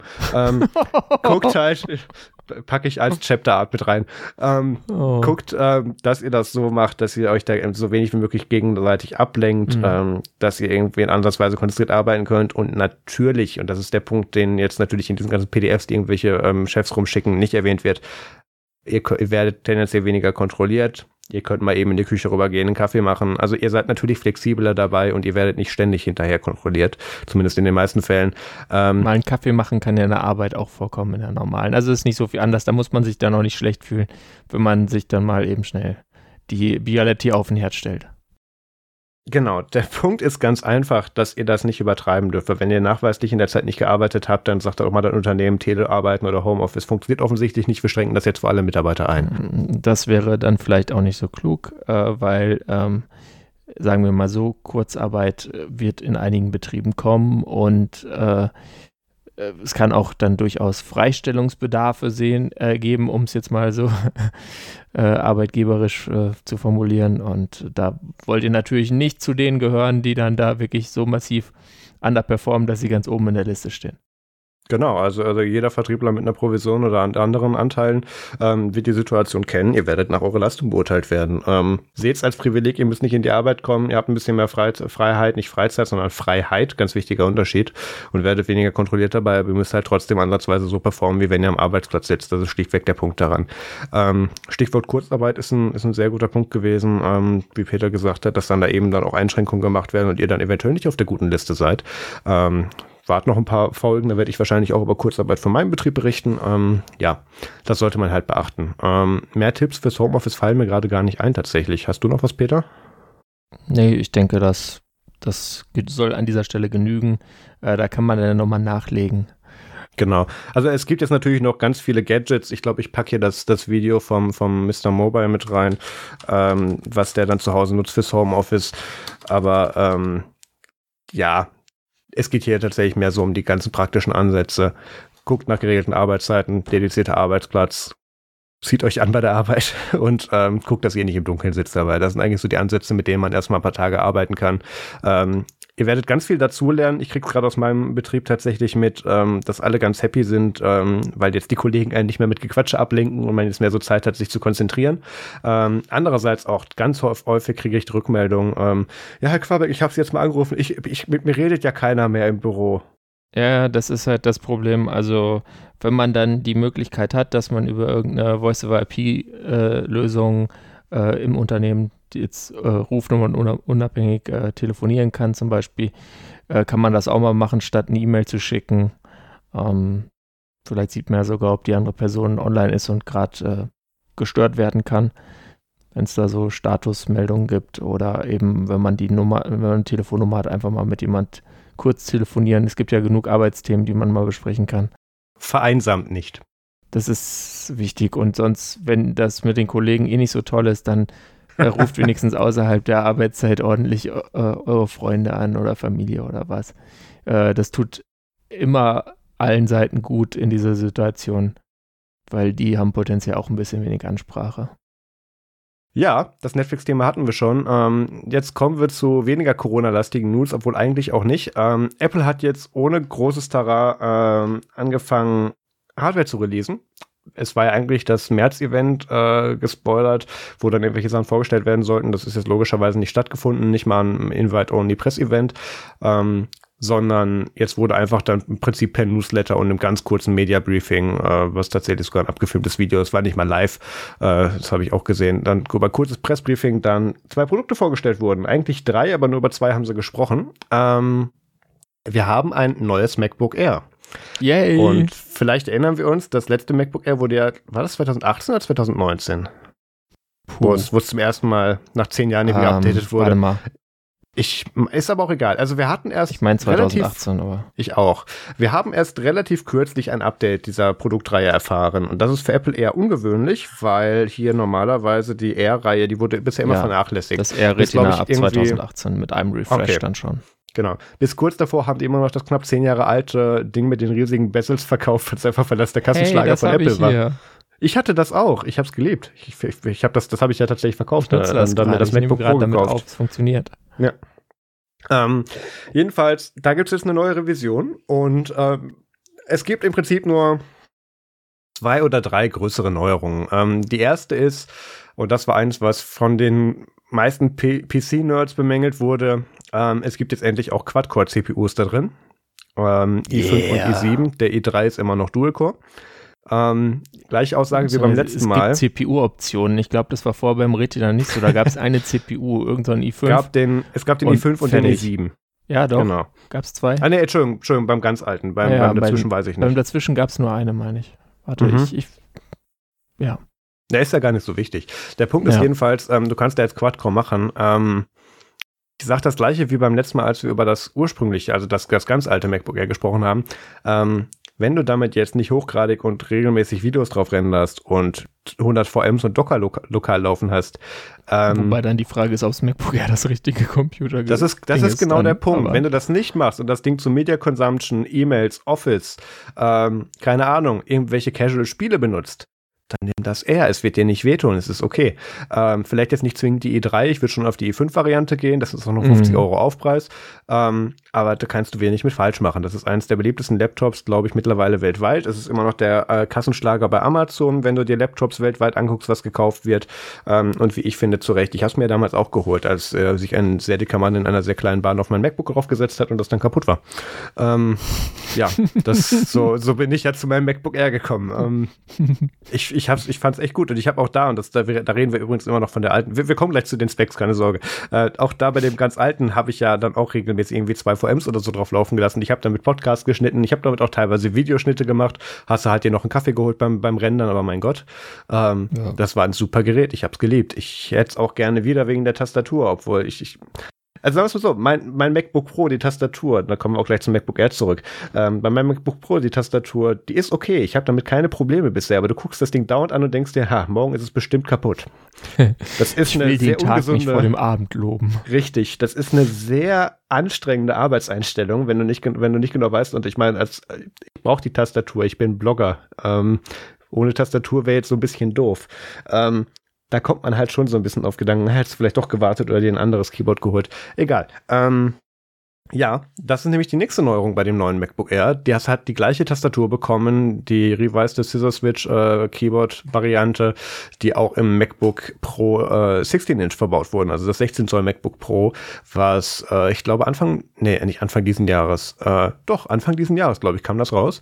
Ähm, also es hat jetzt die gleiche ähm, äh, nicht Butterfly-Tastatur, die auch das große hat und ähm, nur ohne Touchbar. Das, Genau, ohne Touchbar. Das heißt, du hast eine Function Key, also das ist hier äh, die F-Tasten oben, aber ganz rechts hast du auch noch den Fingerabdruckleser. Das war also die Kombination, die wir eigentlich in den Pro-Geräten mhm. haben wollen. Ich nehme den Fingerabdruckleser, aber lass mir bitte meine Funktionstasten da und die Escape-Taste. Das ganz hatte wichtig. das MacBook Air auch schon in der vorherigen Revision natürlich, aber Korrekt. Äh, jetzt sind halt auch wieder die Pfeiltasten so schöner sichtbar. Also ich ja. muss sagen, es sieht äh, ein bisschen, das dachte ich dann so, und ich war nie, war kein Butterfly-Fan, sage ich jetzt mal, aber auf so einem Foto, was ich da jetzt gesehen habe, sagte ich so, er sieht jetzt ein bisschen weniger elegant aus mit der Tastatur. Dann komischerweise. Weil die ein bisschen weiter rausstehen? Ja, genau. Ja, habe ich mir auch gedacht. Ähm, das aber ist natürlich Jammern auf hohem Niveau, wenn du dir irgendwelche ich mein, ThinkPads anguckst. Dafür aber ist es die Tastatur, auf der ich eher tippen will als die andere und dann ist, glaube ich, das haptische Gefühl wichtiger. Also ich sag's ganz, ich sag's ganz ehrlich, ich habe mit dem, mit der Tastatur, also mit der Scissor Switch, äh, nee, mit der Butterfly-Tastatur, Butterfly genau, äh, mit der Butterfly-Tastatur mehrere hundert Blogposts geschrieben. Sie ist okay. Ja. Ja, ich kenne kenn nur die, die frühen Varianten. Also ich, ich hab's immer in der, als ich noch in Bibliotheken gehen musste, äh, habe ich es echt immer gehasst, wenn du neben jemand saß, der da irgendwie so eine 2016er Butterfly-Tastatur hatte und klack, klack, klack, klack, klack. Also da, da dachte ich, meine Güte, nimm doch gleich dein blödes mechanisches Gaming-Keyboard mit, du Arsch. Model M. Äh, ja. Ja, ich, ähm, es ist eine wichtige Einschränkung, die sollte ich vielleicht machen zu, zu dem, äh, zu, zu der Aussage vom, vom, vom Butterfly Keyboard. Ich habe das 2019er das MacBook Pro 15 Zoll. Ja. Das ist erstens leiser und zweitens ist die allerletzte Revision von der Butterfly-Tastatur, die sie besser gemacht haben. Die davor sind echt anfällig für Probleme gewesen. Also die, das, die 2019er 15 Zoll Modelle, die die aktuellste, also nicht die 13 Zoll, die 13 Zoller hatten die nämlich nicht, aber die 15 Zoller von 2019, ähm, die haben die aktuellste Variante drin und, also die letzte kann man jetzt ja sagen. Mhm. Und ähm, die ist okay. Von der hört man fast ja. nix. Klar, wenn du da, keine Ahnung, Sand reinschüttest und damit buddeln gehst am Strand, dann Kaputt schuld. kriegst du alles, wenn du nur lang genug willst. Also. Richtig, aber jetzt hier Casual Use, was ist Casual, Casual Use, ich reiß mit dem Ding um die Welt. Es tut. Egal. Jedenfalls, das MacBook Air 2020, muss man jetzt so sagen, hat ja. die neue Tastatur drin. Ähm, wie Peter gesagt hat, die schöneren Arrow Keys, also die Pfeiltasten das ist, das ist so ein Thema, da, das habe ich gar nicht so verstanden, warum sich da Leute immer so aufgeregt haben drüber. Ähm, das wurde dann irgendwann begründet mit, jetzt kann man besser ertasten, wo welche Taste ist. Ähm, hm. das, das geht mir nicht so ganz in den Kopf, weil ich, ich kriege das bei meinem MacBook auch hin. Ja, also ich es, konnte es ja. jetzt auch nicht so hundertprozentig nachvollziehen, weil ich vor allem dachte, also ich kenne das, ich hatte mal so ein EPC, der hatte auch so große Vollhöhe Links-Rechts-Pfeiltaste und ähm, was hatte ich noch? Ach ja, sonst bei, bei The ThinkPads oder so, da hat man ja oft dann diese Bild oben, Bild unten Taste oder was, wie auch immer das ja. belegt ist, über den Pfeiltasten noch. Äh, das finde ich eigentlich viel schlimmer, weil dann da, da lenkt man noch eher dann mal auf die falsche Taste. Weil wenn man zwei so kleine Tasten übereinander hat und die ist, ist jetzt nicht die eine ist hoch, die andere ist runter, sondern die haben unterschiedliche Funktionen. Ähm, aber gut. Was außerdem verbessert wurde, waren Lautsprecher äh, und, und angeblich sogar die Kamera, obwohl immer noch in den Specs steht, dass da eine FaceTime HD-Kamera drin ist, also 720p. Ähm, aber die Lautsprecher haben sie auf jeden Fall verbessert. Ähm, das glaube ich denen auch nach dem 16 Zoll Laptop. Ähm, äh, da haben sie auf jeden Fall einiges gemacht. Ähm, Mikrofon haben sie auch verbessert. Da haben sie jetzt ja so irgendwie die Kombination aus drei Mikrofonen, mit denen sie dann so Spatial Audio machen können mm. und dann jetzt sehr genau targeten können. Und das, ähm, ich, ich kann bestätigen, ich habe für bestimmte Projekte das aus bei einem 16 Zoll ähm, äh, MacBook Pro, weil das hat mir eine Kooperation mit einem anderen Studio mal, ähm, habe ich darüber VoiceOver mal eingesprochen. Und äh, ja, das geht. Wenn du jetzt nicht runterschreibst, aufgenommen mit MacBook Pro, wirst du da nie einen Ton von hören, dass das Leute schlechter finden. Ähm, das ist absolut brauchbar. Ja, ähm, cool. Ich würde jetzt, ich würde da jetzt nicht irgendwelche Studiosachen mit aufnehmen im Sinne von keine Ahnung. Jetzt, ich mache mal jetzt, ich nehme jetzt mein Album mit dem MacBook Pro auf. ähm, Aber eine Bandprobe könnte man aufnehmen. Also wenn man die eh nicht veröffentlichen will, weißt du, dann ja, ja, meine genau. Güte. Eine Demo, ja. Demo. Ähm, Gott, das sind meine frühen YouTube-Zeiten. Okay, ähm, ähm, dann äh, Thunderbolt 3 ist alles gleich geblieben. Da ist immer noch zwei Anschlüsse und äh, zwei Thunderbolt 3 Ports, also USB-C und einen Kopfhöreranschluss. Da hat sich nicht viel dran verändert, außer dass der jetzt auch das ähm, 6K-Display oder das 5K-Display, ähm, mhm. wie heißt das Ding, Pro Display XDR ähm, bespielen kann. Ähm, ich muss euch ganz ehrlich sagen, wenn ihr alles Geld für den Monitor ausgegeben habt und dann festgestellt habt, ich habe keinen Rechner dazu und ihr habt ihr das MacBook Air gekauft, ähm, kann ich auch nicht mehr helfen. Also ich weiß nicht, wer diesen Anwendungs Anwendungsfall hat, dass ja. er sein sündhaft teures Display an dieses MacBook Air anschließt, aber es würde wohl funktionieren. Wobei es sehr interessant ist, weil wenn man schaut, ähm, ich habe mal die, also in der Wikipedia, ich weiß nicht, ob es Mutmaßungen sind, stehen äh, CPU-Namen drin. Mhm. Äh, zu diesen Ice Lake Y-Chips, was jetzt übrigens auch 10 Nanometer Chips sind von Intel. Hey, finally! Ja, und da äh, steht eine maximale Grafikauflösung drin von, oh Gott, was war es? 5K, irgendwas, 5,2K oder sowas. Mhm. Und äh, da bin ich, finde ich es interessant, weil das Apple-Display hat da jedenfalls in der Breite eine größere Auflösung, meine ich. ähm, aber wenn die sagen, es läuft, die werden es schon getestet haben. Ja, also es, es gibt tatsächlich wenig Performance-Probleme mit dem, was man damit machen soll. iJustine hat da eine sehr schöne Demo zugemacht. Die hat da, ähm, ich glaube, mit Final Cut Pro hat sowas gerendert. Äh, Mr. Mobile ist gerade auch schon im Test und ähm, ein paar andere YouTuber. Also ähm, das Ding wird immer mehr zur, ähm, ja, zum Pro-Light-Gerät. Ähm, ist, jetzt, ist jetzt wieder so ein MacBook, wo man sagen kann, das kann man empfehlen. Wenn jemand wirklich nicht viel braucht, dann nimmt er halt die kleine Variante, sonst würde ich sagen, die, die mittlere mit dem Quad-Core und der 512 GB SSD und dann vielleicht noch das RAM-Upgrade auf 16 GB, weil es halt verlötet, könnt ihr sonst nicht machen. Ähm, gleich mitnehmen und dann habt ihr einen Rechner für die nächsten, keine Ahnung, so und so vier Jahre, je nachdem, wenn, nicht so ja. die, wenn ihr nicht so die krassen Nutzer seid, könnt ihr es durchaus dann fünf Jahre mal fahren, denke ich. Absolut. Das ist ein guter Zeitpunkt, über Preise zu reden. Ähm, in den USA haben die den perfekten Preispunkt bevor Steuern mit 999 äh, getroffen, also US-Dollar. Ähm, das ist leider mit Steuern und auf den deutschen Markt übersetzt 1199 Euro. Ähm, was für ein Ultrabook, was du wie gesagt mehrere Jahre verwenden kannst, kannst ähm, mit, wenn du weißt ungefähr, was du willst, ähm, tatsächlich immer noch, ein, ja. ich will nicht sagen fairer Preis, aber es ist auf jeden Fall kein unangemessener. Der Preispunkt finde ich in diesem Moment für das MacBook Air sehr gut getroffen, vor allem weil es dieser Casual Laptop ist von Apple, den ähm, so ziemlich jeder Student in den USA und mittlerweile auch in Deutschland wieder haben will. Gerade bei Studenten sind die Dinger ja wegen den Studentenrabatten sehr beliebt, ähm, vor allem weil du damit was Langfristiges kriegst für die nächsten Jahre. Ja, und weil es einfach ein geiles System ist. Also Punkt. Ähm. Also ich würde tatsächlich sagen, ähm, geht eher hin und versucht die 1299 oder 1500 oder 1499 Variante ähm, zu, anzusparen oder zu kriegen mit, mit Education-Rabatt, glaube ich, sind es 100 oder 150 Euro sogar weniger. Ähm, da habt ihr dann den, den guten i500 Speicher-Upgrade auf 512 Gigabyte SSD mit drin und genau. ähm, da, da, da kann man sagen, das ist eine Config, äh, die kann ich, glaube ich, tatsächlich ungesehen empfehlen. Ähm, das, das ist so der Punkt. Ähm, mich schreckt ein i3-Prozessor so sehr ab. Aber wenn selbst Apple gesagt hat, hier für die Cheapskates nehmen wir den, ähm, glaube ich, würde ich dem, dem Urteil fast auch noch vertrauen. Aber als für, in einem PC mit einem i3 würde ich sagen, oh mein Gott, das ist schlimmer als ein Chromebook, das ist quasi ein Druckerkauf, ist nicht. Ja. Aber in einem MacBook, hm. das ist natürlich auch alles nur Gefühl. Ja. Also diese Konfiguration dann, diese mittlere mit, sagen wir einfach nur diesem RAM-Upgrade, da bist du dann bei 1749 Euro. Das ist natürlich schon ist schon, schon, schon Asche, äh, aber ähm, die, die Maximalvariante ist bei äh, 1000, äh, 2579 Euro mit 2 Terabyte SSD und dem i7, aber. Und den 16 Gigabyte, äh, genau, wahrscheinlich wieder ja, Hilux, genau. Äh, DDR4 RAM. Ja. ja. Was auch ähm, immer. Aber äh, in, de, in, dem Moment, wo du in der Preisklasse bist, ist natürlich klar zu sagen, mhm. hey, guck dir doch mal die Einstiegs-MacBooks Pros mhm. an in der 13 Zoll Variante, könnte dir besser gefallen. Ja, wobei, wenn du jetzt natürlich äh, keine Touchbar willst, dann kannst du das machen. Mit der zwei und die 2 Terabyte brauchst. Also ich meine. Und jetzt die neue Tastatur willst. Also wenn du jetzt ein 13 Zoll Gerät willst, warum nicht? Also muss man halt schauen, wie die CPU dann so performt, wie lange die den Turbo Boost durchhält zum Beispiel, weil diese 1,2 Gigahertz äh, Basisfrequenz bei dem i7 ist jetzt nicht so granatenschnell. Ähm, ich denke, da muss es schon noch Tests geben, äh, wie das dann ist mit der Kühlung und so. Aber ähm, dass du halt diese Peak-Last länger durchhältst, aber sonst, ja, warum nicht? Kurz zu der äh, 1,2 GHz Quad-Core-CPU mit dem i7. Ähm, das kann Turbo Boost bis, für bis zu 3,8 GHz. Ich weiß, aber die Frage ist, wie lang? Ja, natürlich, das ist immer die Frage beim R, aber das hat das Ding ja Kühlung. Ja. Ähm, Stellt sie in, äh, in, arbeitest einfach im Kühlraum.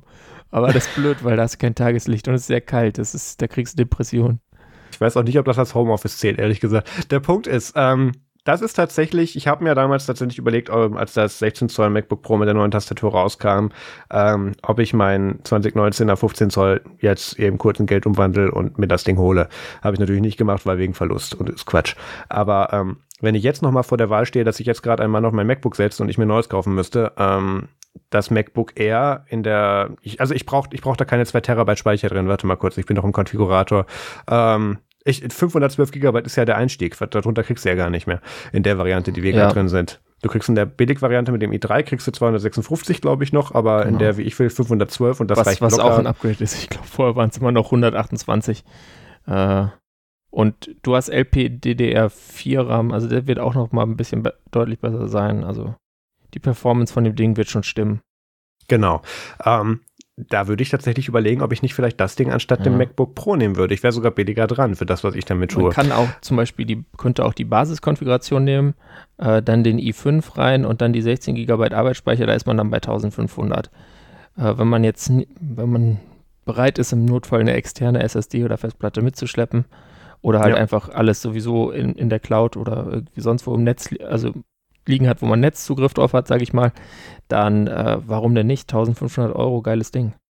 Ich arbeite mit großen Videoprojekten. Ähm, ich, ich, bin grundsätzlich von der externen SSD oder von der NAS am Arbeiten. Von ja, daher, ähm, das wäre mir fast egal. Aber ja, das ist tatsächlich wieder ein Gerät. Ähm, bis irgendwie vorletztes Jahr hatte, Mac, hatte Apple ja tatsächlich das MacBook Air in der irgendwie 2002 Variante ja immer noch im Shop stehen, was ich eigentlich frech fand und da immer noch 1000 Euro verhaben wollte.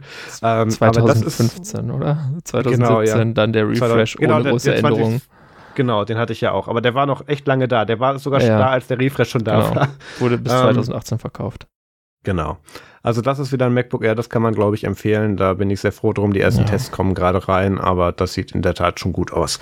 Ähm, was auch refreshed wurde, ist das iPad Pro. Und ähm, das ist eigentlich das spannendere Thema, wie ich finde. Ja, findest du es spannender? Also ähm, definitiv. Ich finde schon mal interessant, dass äh, wir erinnern uns, 2018 wurde das letzte iPad Pro vor, vorgestellt, aber ich glaube ja. im Herbst, also das ist jetzt anderthalb Jahre alt gewesen und ähm, hatte halt das neue Design und so weiter. Dieses Design wird beibehalten und ähm, statt dem A12X ist jetzt ein A12Z drin. Also die sind nicht mit der Nummer des Chipsatzes entsprechend hoch iteriert, sondern haben anscheinend irgendwie daran ein paar Cores dran geklatscht und eine bessere GPU eingebaut, also 8-Core CPU, 8-Core GPU und es ist äh, auch jetzt in allen Modellen 6 GB RAM verbaut. Das war vorher sonst nur beim 1 Terabyte Modell der Fall, beim iPad Pro 2018. Genau. Ich sollte vielleicht korrigieren. Ähm, ich bin gar nicht mal so scharf auf das iPad, sondern mehr auf die, auf die Accessories. ähm, weil sich daraus viel ergibt. Aber ähm, der LiDAR-Scanner ist natürlich auch noch interessant für AR. Ja, so der LiDAR-Scanner wäre auch das einzigste, worüber ich hätte sprechen wollen, ehrlich gesagt, weil der Rest ist im Prinzip nicht gleich geblieben. Aber das iPad Pro ist seiner ist so viel voraus, da ist ein besserer Stein drin als, als in den meisten MacBooks mittlerweile. Das Ding kann mehr in den meisten Benchmarks. Ähm, um Leistung musste der beim iPad Pro eigentlich keine Sorgen ja. machen, kauf's einfach. Ähm, aber das andere, in dem Fall der LiDAR-Sensor, ähm, kann man kurz sagen, ähm, oh, das, das ist jetzt peinlich, ich habe mit den Dingen gearbeitet. Ähm, ist das Infrarot, was die machen? Äh, Light Detection fast. and Ranging. Es wird irgendwie was Lichtbasiertes ja. sein. Könnte Infrarot Also der sein. Punkt ist, der Punkt ist, die senden halt eben, wie es ein Radar macht, irgendwie Signale aus und in dem, in dem Rhythmus und in der, in der Anzahl oder in dem, in dem Shape, in dem sie zurückkommen, kann man eben Rückschlüsse darauf ziehen, woran sie abgeprallt sind und daraus kannst du ein Bild generieren deiner direkten Umgebung. Das haben wir in letzter Zeit gesehen, gerade bei der äh, Oculus Quest. Das äh, Review verlinken wir noch in den Shownotes vom Michael Kotek auf unserer Webseite. Ähm, da haben die damit sehr viel gemacht und, und das Tracking verbessert und das gleiche in dem Fall ist auch fürs iPad Pro. Nicht, weil du damit in VR was machen sollst, sondern mit AR.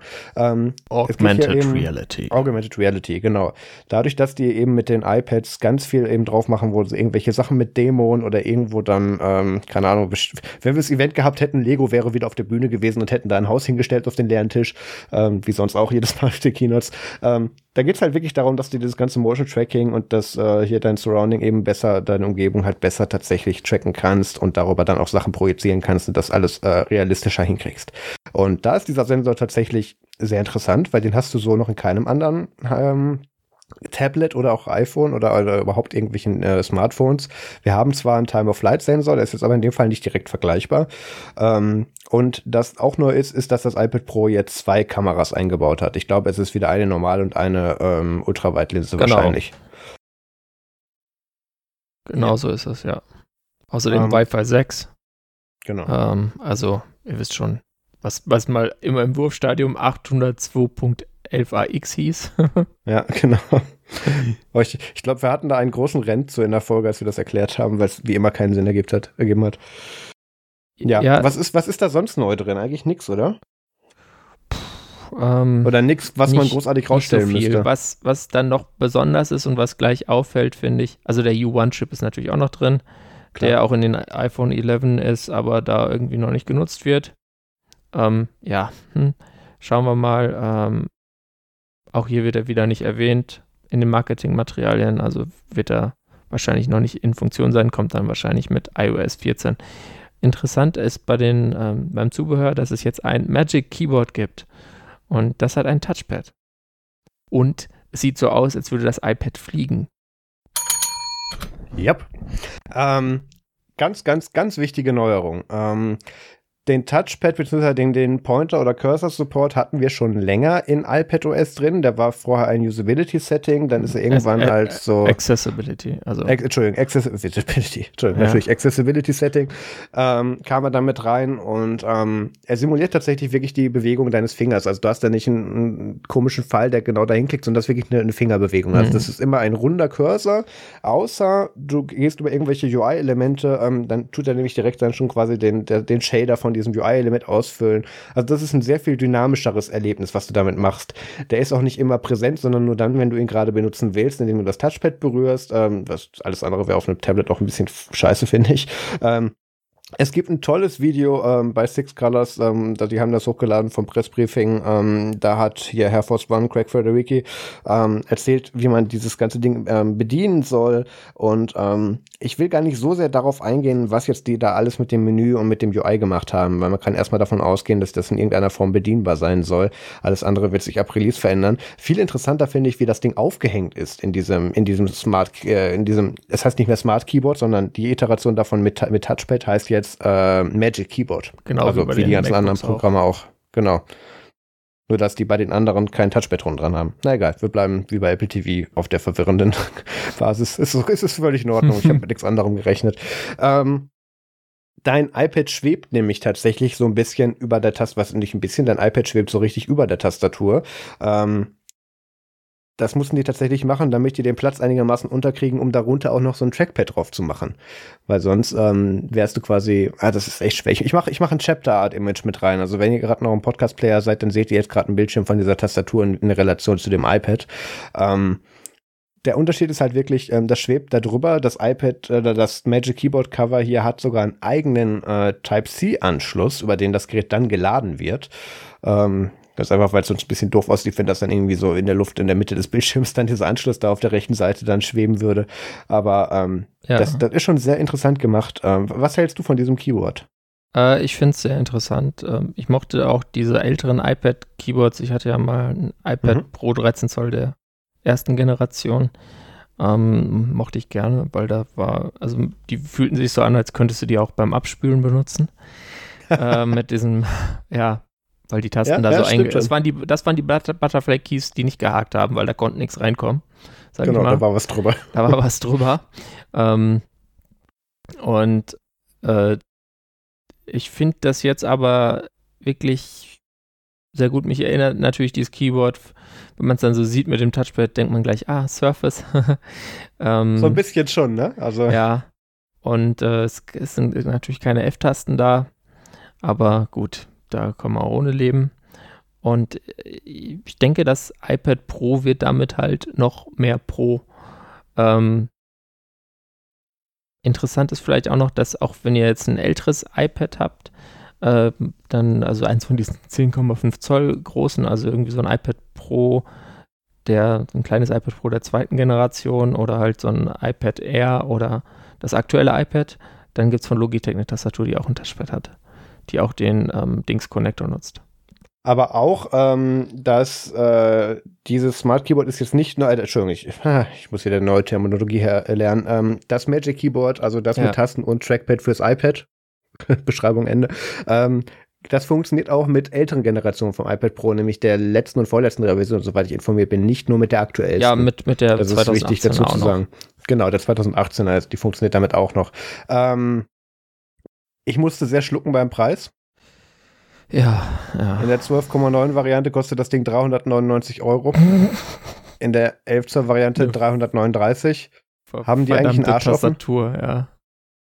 Ich, ich wäre ja durchaus bereit gewesen, da pauschal 200 Euro für zu zahlen, aber doch nicht so. Damit, Marius, wird ja. dein iPad Pro quasi krasser und hat mehr USB-C-Ports als das äh, MacBook One. MacBook Adorable, ja. Was es ähm, ja leider nicht mehr gibt oder zum Glück ja. nicht mehr gibt, wie auch immer. Ich, ich vermisse es ein bisschen, aber das ist eine andere Folge. Äh, aha, äh, das ist schon, schon witzig, ne? Da haben die bei ATP auch sehr drüber gelacht, dass jetzt quasi das iPad Pro mehr USB-Ports haben als kann als Caseys MacBook. Das stimmt. Ja, gut, alles konnte besser performen als. Ah, nee, das war der iMac von ihm. Ja, ähm, besser performt oder eh, aber ja, das klar. iPad Pro wow. eh, aber jetzt hat es auch noch mehr Ports. Ja. Die ultimative ähm, Demütigung ist da. Ich muss sagen, ähm, also ich kann mir nicht vorstellen, dass die hier ein, dass das Ding nach dem ganzen beschissenen Presseerlebnissen, die die jetzt mit, mit den Tastaturen hatten, dass die da nicht ein Extensive QA gemacht haben vor Release oder bevor sie es angekündigt haben. Ja. Daher gehe ich einfach mal davon aus, dass die Tastatur okay ist.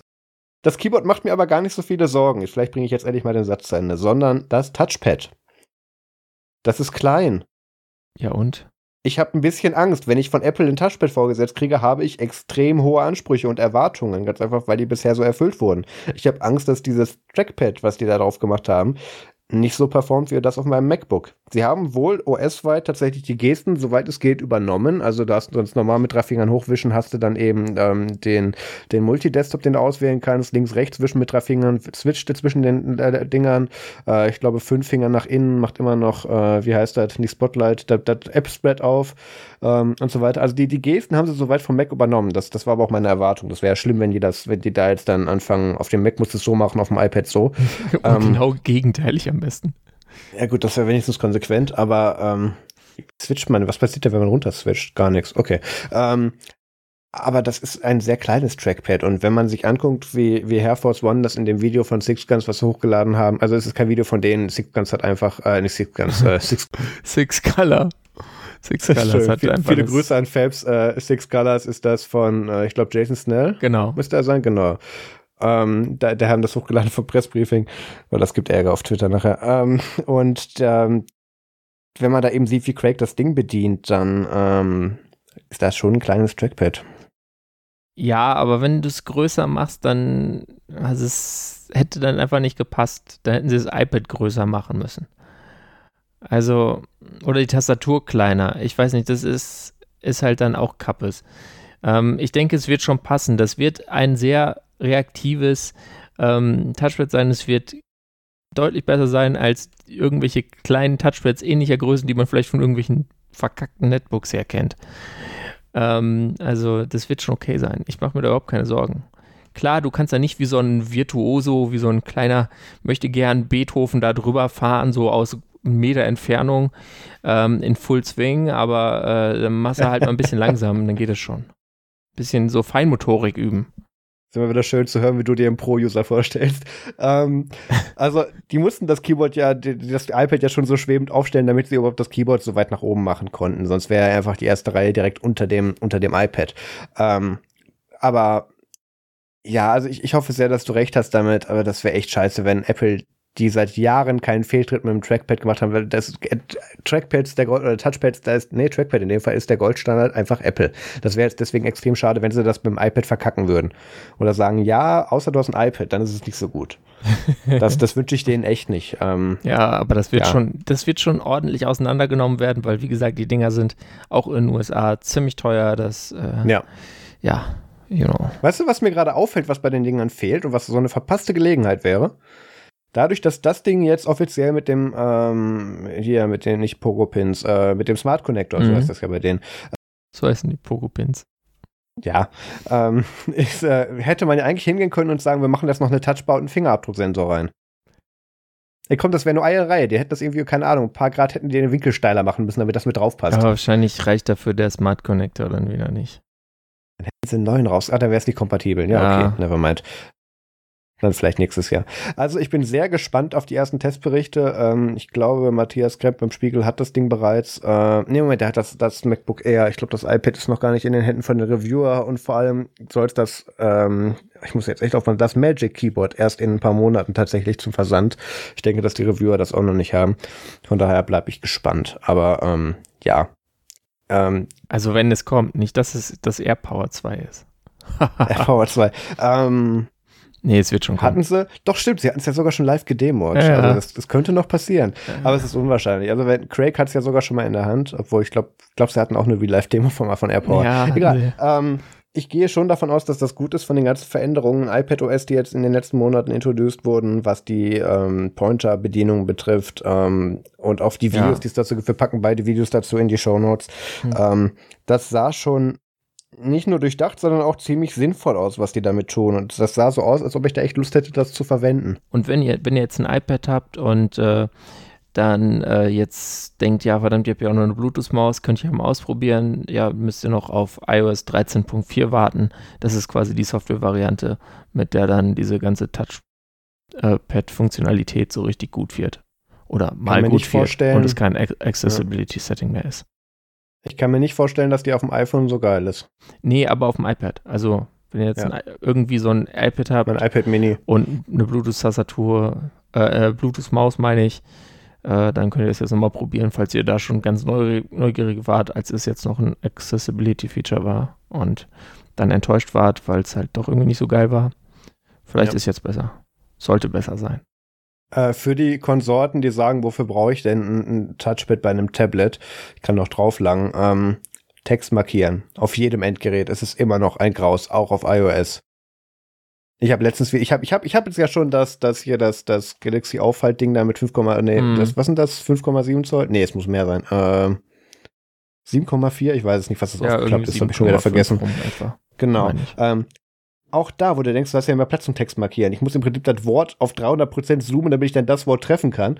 Ähm, es ist immer noch nicht geil. Ähm, und da bietet sich halt gerade ein Trackpad so an und natürlich auch ganze Menge mehr, allein die ganzen Wischgesten, ohne dass du auf dem Bildschirm rumklopfst. Ähm, ja. Ich habe da schon echt Bock drauf. Ähm, andererseits, ähm, und ich weiß nicht, ob das jetzt so langsam der schleichende Einfluss ist, dadurch, dass ich gerade die letzten Wochen ein Android-Gerät benutze. Ich bin nicht bereit, diesen Preis zu bezahlen. Nicht dafür. Für die, so für die Tastatur äh, und das iPad. Ja, gut, das, das iPad könnte ich mir noch schön rechnen, weil da könnte ich auch ein älteres Modell von nehmen. Es wäre mir ja egal, wäre ja. immer noch ein Fortschritt vom Mini. Aber ähm, das, das, ich zahle doch keine 400 Euro für dieses Ding. Ja, dafür hast du fast das, ein iPad Mini bekommen. Ich wollte gerade sagen, da, da, da kriege ich, keine Ahnung, zwei SEs für. Was soll das? also, du kannst ähm, SEs ja. ein Touchpad bauen. Ja, warten wir ein bisschen, angeblich kommt er. ähm, also das macht mir tatsächlich echt so ein bisschen kaputt. Es war schon länger gerumort, dass das kommen wird mit dem Trackpad, von daher bin ich da jetzt wenig überrascht von. Ähm, wir hatten ja. erstaunlich wenig Leaks zu dem eigentlichen Produktdesign. Das ist ganz schön, dass Apple das auch nochmal so hinkriegt mit Überraschungseffekt. Aber ähm, ja, ja, der Preis ist. Das sieht halt gut aus. Wenn die es jetzt halt, wenn die es jetzt halt noch hinkriegen, Moment, also wir haben halt eine völlig andere Diskussion. Ähm, guck mal kurz nach, was dieses iPad so gekostet. Warte mal, müssen wir gar nicht, wir können ja selber gucken, bestellen. Ähm, das iPad an sich selber kostet in der Basisvariante Äh, genau, 879 und wenn du jetzt dann noch die 300 oder 400 fürs, fürs äh, Trackpad, äh, Entschuldigung, Magic Keyboard dazu machst, dann bist du irgendwie was bei 1.2, 1.3, 1.4, je nach, je nach Variante, mhm. ähm, und mit was du das holst. Wenn die das jetzt so gemacht dann noch den kriegen, Pencil. Ach stimmt, den gibt es ja immer noch nicht dazu. Ähm, natürlich nicht. Ja. Ähm, ja, okay, dann lass, lass uns, was kostet der? Wahrscheinlich auch 1,99. Bist du bei 1,5 oder so, in, in, in, der Einstiegsvariante oder in der mittleren Variante. Ja, ich klick's Wenn sie jetzt, es jetzt noch so hinkriegen, iPad OS so weit zu polischen, dass sie wirklich sagen können, hey, what's the Computer, nimm doch das da. Mhm. Dann, ist das eine, dann ist das eine völlig andere Diskussion. Dann stellt sich bei mir bei der nächsten, also klar, für mich wäre das nichts, weil ich, ich brauche ein bisschen mehr Power. Dahin, äh, Power ist nicht das Problem. Ich brauche ein bisschen mehr, was du in dem klassischen Laptop-Formfaktor findest, anstatt jetzt hier so ein äh, ja, Two-in-One in dem Fall. Ähm, nee, nicht Two-in-One, Entschuldigung, das sind die zu Unklappen. Ähm, Convertible? Nein, auch nicht. Egal. Der iPad-Formfaktor, wo du eine Tastatur anschließen kannst. Ähm, ja. Wenn wir jetzt aber wirklich darüber reden, dass du dir das als funktionalen Laptop-Ersatz reinholen kannst, und sagen kannst, du brauchst kein MacBook mehr oder das, das, das klassische MacBook mit ohne Zusätze. Deswegen, davon sich das Server ja so sehr. Ähm, und dir statt, stattdessen das iPad Pro mit Tastatur kaufst und vielleicht auch noch den Pencil, obwohl ich immer noch der Meinung bin, dass du den in den meisten Fällen nicht brauchst. Das kostet nur 135 Euro, Marius. Ach ja, dann. Hast du billiger gemacht. Ähm, also dann ist das eine andere Diskussion, aber so sehr überzeugt hat mich iPadOS noch nicht. Definitiv die Richtung, in die sie gehen wollen, aber da sind sie noch nicht. Ja. Ja, das ist, ich habe kürzlich äh, meiner Mutter ein gebrauchtes iPad Pro geholt, mhm. äh, weil sie eins haben wollte und äh, da irgendwie die gleiche Generation wollte, weil mein Vater schon so eins hat und naja, egal. Über die Sinnhaftigkeit von bestimmten Gebrauchtgeräten muss man nicht sprechen. Äh, und ich dachte auch so, ja, es ist viel besser geworden, seitdem ich zum letzten Mal so ein Ding ernsthaft genutzt habe, weil ich hatte das dann irgendwie zwei, drei Tage hier und habe dann mal mit rumgespielt. Aber ja, also ein Laptop ersetzt noch nicht definitiv. Auch mit Tastatur und so. Von der Software her einfach. Da, ne, da haust du so oft dir mit, dem, mit der flachen Hand gegen die Stirn, ähm, wenn du irgendwas mit Dateien machst. Nach wie vor, ist schwierig. Aber es wird natürlich viel besser und äh, ich denke, wenn jetzt Apple ähm, da weiter in die Richtung geht und dadurch, dass sie jetzt iPad OS halt auch ähm, jetzt schon mal namentlich irgendwie nochmal als eigenes Produkt ähm, rausgelöst haben, glaube ich schon, äh, dass sie da hinkommen werden. Oder zumindest wollen. Ja, also die, die werden es auch schaffen. Also klar, also das ist dann immer noch was für, du musst es schon noch wollen. Wenn du jetzt sagst, ich liebe den Mac, ich bin seit so und so vielen Jahrtausenden am Mac-User, keine Ahnung, Mac-User 1984, ne, weil länger geht nicht. So, ähm, so ein John Syracuse würdest du da jetzt nicht direkt converted kriegen für. Äh, nee, oder, oder jetzt auch hier äh, John Gruber oder so. Das, wenn du halt da die, auf dem Mac die ganzen Tastenkürzel erlaubst, wenn ich kann es bei den fünf Applikationen, die regelmäßig nutzt und den anderen auch noch und die ganzen System äh, Shortcuts und so, dann, dann hast du doch keinen Bock auf so einen Spielzeugcomputer, sage ich mal. Auch wenn der einen viel geileren Prozessor hat. Aber Gruber würde es trotzdem kaufen. Ja, natürlich. Sich hinstellen kann man das ja schon. Marco Arment wird sich auch kaufen. ich warte doch auf alles. die Folge, wo er sagt, hey, which computer are you using this time? Und dass der Mac Pro demnächst noch kommt. Ja, ja der sagt ähm, dann, frag mal, äh, frag mich mal, womit ich heute ins Büro ja, gerollt genau. bin. Genau. Weil er hat ja. den mit den Rollen dann. Muss ja. Reitet damit durch sein Arbeitszimmer. Immer eins besser als John, nicht weil er es braucht, sondern weil er es kann. Ja. Ähm, okay, äh, viel zu viel Meta-Talk. Okay, ähm, wir haben neue MacBook Airs, wir haben neue iPad Pros. Ähm, wir haben auch noch ein Mini-Refresh beim Mac Mini, aber das Ach, interessiert ja, stimmt, wirklich danke. niemand. Mehr, mehr Storage. Ja, genau, der, der Einstiegsstorage wurde, glaube ich, von zwei, ne, wurde der von 128 auf 256 oder von 256 auf 512 erhöht? Ach, das Was weiß ich jetzt gerade nicht. Es interessiert echt keinen. Der, der Mac Mini erfüllt, erfüllt eine Nische und die Leute brauchen in den meisten Fällen keinen Speicher. Von daher, there you go. Du kannst halt den einfach extern anschließen, das ist viel billiger, als wenn du bei Apple kaufst, den Speicher. Dann machst du es halt so. Ja, aber das meiste wird das, wird das Ding als Embedded Computer genutzt und ja, da brauchst du echt genau. nichts dafür. Aber egal. Ähm, schön, dass sie auch den Mac, ich habe echt gedacht, dass wir den Mac Mini irgendwie in, keine Ahnung, in 18 Jahren demnächst mal wieder was von hören Aber sonst so. hat sich nichts geändert bei dem Ding, ne? Es ist noch der gleiche Prozessor ja, ja. drin, achte Generation und so, aber jetzt halt 256 statt 128 Gigabyte in der Startvariante. Ja, genau. Also da hat sich nicht viel verändert. Ansonsten, ähm, ich möchte auch noch mal ganz kurz beim iPad Pro nur bemerken, ähm, dass wir uns jetzt absolut gar nicht mit diesen Core Specs äh, beschäftigt haben, wie das da zum Beispiel ein 8-Kern-Prozessor drin ist wieder und, und Ja, oder dass da jetzt auch, wie viel, wie viel auch immer RAM jetzt gerade drin ist. Also, wenn du Leistung willst, ähm, also es, es sehe eher so aus, dass du gerne ein iPad Pro hättest oder dass du gerne ein MacBook hättest mit den Specs eines iPad Pros. Ja, du vielleicht dann noch ein bisschen iPad mehr RAM Pro, beim Mac, aber ja. Ja, gut. Aber du musst dir beim iPad Pro keine Gedanken um Performance machen. Das, das haben sie, das ist tatsächlich, wo ich sage, okay, da kann man ein Pro draufschreiben, ja. nach dem Motto ist Leistung drin, äh, Specs egal. Ähm, da, das haben sie wohl hingekriegt. Das finde ich immer wieder tatsächlich überraschend und ähm, das zeigt einfach nur, wie weit weg und abgehängt die, die Android-Tablet-Branche mittlerweile einfach ist. Ja, ich habe gerade noch ein, weil ich. Gibt es noch Android-Tablets, die verkauft werden? Fangen wir mal so Keine Ahnung. Android-Tablet. Es gibt noch so Chrome-Tablets. Ja, gut, das erfüllt eine andere, andere Nische. Da bin, da bin ich ja schon fast wieder versöhnt. Ja, aber die können ja auch Android-Apps. Also. Ja, okay, aber ja, ja. Gut, hm. die, der, der Formfaktor Android-Tablet an sich stirbt so langsam endlich aus. Ja. Ähm, Irgendwelche Dinger von Samsung gibt es auf jeden Fall noch. Die machen hier Ja, Samsung hat am 21. Februar wohl irgendwas released. Hm. Na egal. Okay, ähm, in other news, wir haben auch noch einen Dafuk. Genau, und zwar, wenn ihr nicht wisst, was ihr tun sollt. Baut euch doch ein Atomkraftwerk. Good Consumer Advice. Ich bin wieder zufrieden mit uns. Das ist wie bei Loriot. So ein bisschen, oder? Einfach mal, wir bauen uns ein Atomkraftwerk. Ähm, und zwar gibt es tatsächlich ein äh, Open Source Atomkraftwerk. Ja, endlich Gott mal. Gott sei Dank, dass das Open Source ist. Was anderes hätte ich ja nicht gekauft. Ja, das wurde einfach veröffentlicht. und dann kannst du dir jetzt da so ein Ding machen. Kannst du einfach. Also es ist noch nicht vollständig veröffentlicht, die Pläne, und äh, es basiert halt auf einem äh, 100 Megawatt Leistungs äh, Druckwasserreaktor und so. Und das kostet dann nur schlappe 159 Millionen Dollar. Ähm, aber verglichen mit den Milliarden, die ja normalerweise fällig werden, ist das ein Schnäppchen. Ne? Und du kannst es in 1,5 Jahren Bauzeit hinbauen. Also ich habe mir jetzt schon überlegt, ähm, ja, verdammt, ne, musste zweimal einen hohen Euro-Jackpot gewinnen, aber dann, äh, wenn ich das schaffe, was ja sehr wahrscheinlich ist, dann äh, werde ich mir ähm, so ein Ding auch bauen, ja. Doch, kaufe mir ein Grundstück und baue ein Atomkraftwerk. Einfach nur, weil die ganzen Leute dann alle durchdrehen drumherum. Ich wollte jetzt gerade fragen, ähm, wie sieht das denn aus mit den ganzen Prepper-Idioten da draußen? Ähm, wenn die sich dann in ihren Bunker auch noch so ein Atomkraftwerk bauen, wie sieht das mit dem Fallout aus? Können wir damit zwei Probleme in einem lösen oder betrifft uns das dann auch, wenn das kaputt geht? Ja, das Problem ist ja, das äh, hat man ja bei Tschernobyl gesehen, oh, äh, okay. dass äh, die Folgen sind auf jeden Fall da, wo es passiert, am schlimmsten, aber nie, sie sind nicht nur dort. Ähm, also es ist kein Miniaturding, wo man keine Ahnung, das mit dem Raspberry Pi steuert oder so. Ich denke nicht, 100 Megawatt Leistung ist schon einiges. Ja. Da kannst du schon ein paar Mac Pros dran anschließen. Ja.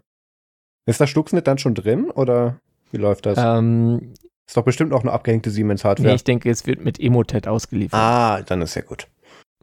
Strom nur noch gegen Bezahlung. Sehr gut. Ach ja, ja, schön. Kommen wir zu den Events. Richtig. Äh, kurz gesagt, wir haben keine. Alles wurde abgesagt. ähm, Im Detail, ich hatte gestern auch noch einen Call mit Joe Ressington und mit den anderen Organisatoren und Teilnehmern äh, oder äh, Acts bei Fostock Live. Ähm, wir haben uns jetzt dazu entschlossen, Fostock Live abzusagen. Es wird nicht stattfinden im Juni, weil wir denken, dass bis Juni London immer noch äh, Post-Brexit und Corona geschädigt sein wird. Ähm, Post-Brexit sowieso. Ja, eben, von daher. Da und Corona auch, nach aller Wahrscheinlichkeit. Ja, gut, aber Post-Brexit also ist nur COVID-19. Ja, oh, ja. Covid-19. Es hat nur eine Stunde 26 gedauert, bis diese Verbesserung endlich kam. Ja. Ähm, ich habe es mir echt tatsächlich am Anfang überlegt, ob und überhaupt wir es thematisieren und wie wir es dann sagen. Und, und dann haben wir gesagt, jetzt nehmen wir Corona, weil das sagen alle anderen auch. Was, was, was willst du machen? Corona ähm, extra. Prost. Genau. Prost. Ähm, dann, äh, ja, Fostock Life ist abgesagt. Wir denken nicht, dass das bis Juni noch was wird da in London. Ähm, alle, die ein Ticket gekauft haben mit der Pay What You Want Variante, also die tatsächlich dann dazu was gegeben haben, die kriegen ihr Geld zurückerstattet. Das sollte in den kommenden Tagen kommen. Wenn das irgendwie in den nächsten Monaten noch nicht da ist, bitte meldet euch bei Joe Ressington. Äh, Kontaktmöglichkeiten gibt's auf fostock.com. Ähm, es gab die Überlegung, ob wir tatsächlich dieses Event als äh, Online-Event machen. Ähm, Media hat ja durchaus die Möglichkeiten, das ähm, ja streamtechnisch zu verwalten und da was zu machen. Das haben wir auch schon angeboten. Es wurde uns, es wurde sich allerdings dagegen entschieden, weil der Live-Charakter bei Vostok Live, also wirklich, dass man in Person mit vielen Leuten spricht und mit vielen Leuten Kontakt hat, was jetzt zu den aktuellen Zeiten nicht so geil ist, ähm, im Vordergrund steht. Und deswegen haben wir uns dagegen entschieden. Joe hat gesagt, ähm, er wird das nicht machen. Er sieht den F der sieht dieses Event als Live- und In-Person-Event an. Und ähm, das ist ein ganz wichtiger Aspekt dieser Veranstaltung. Falls es doch jemanden gibt, der, der das sagen will, dass der jetzt dann im Juni dann eine, keine Ahnung, Linux Podcast, äh, Linux Podcast Show dann irgendwie machen will und das dann live streamen möchte, kann er sich gerne melden. Er wird daran teilnehmen, aber das wird für Vostok Live nicht in Frage kommen. Ja. So, ähm, das hat den angenehmen Nachteil, dass ich gerade ganz viele Urlaubstage wieder kriege, weil so ziemlich alle Events, auf die ich gehen wollte, abgesagt werden. Von der IFA weiß man noch nichts, aber ich denke, dass ich da auch schon mal wieder zehn Tage wieder kriegen werde. Ja, ich. Wann ist die IFA im August, oder? Ja, ich, ja, ja, ich glaube ja, August. Hm, ja. Nee, September dieses Jahr. Angeblich. Schauen wir mal. Schauen wir Ja. Äh, angeblich 4. bis 9. September. Mal gucken. Ähm, ja. Dann wurde noch was, es, es wurde nicht abgesagt, das, das ist ganz wichtig, das wurde auch in allen Pressreleases extra betont. Apple hat den WWDC nicht abgesagt. mal. Nee, können sie ja sie auch gar nicht, weil sie hatten Genau. ja noch gar nicht angekündigt, dass überhaupt eine stattfindet. Es ist so affig, dass die da so unterscheiden mit. Das ist echt krass, was, was Marketing alles kann. Ähm, äh, sind Es halt wurde nicht abgesagt, weil es nie angekündigt wurde, sondern sie haben es jetzt angekündigt. WWDC wird stattfinden, aber online. also All nicht. new online format. Genau. Eigentlich wie sonst auch, jetzt nur halt mit mehr Leuten, die mitmachen können. Ja. Ähm, ich weiß noch nicht, wie die das mit dem äh, Kontakt zu den Entwicklern für die Leute, die da teuer Geld für einschmeißen, damit sie in dieser Lotterie das Ticket Da gewinnen rollen die dürfen, einfach so eine- ähm, machen wollen. Hightech-Technologie aus, die nennt sich IRC. Genau.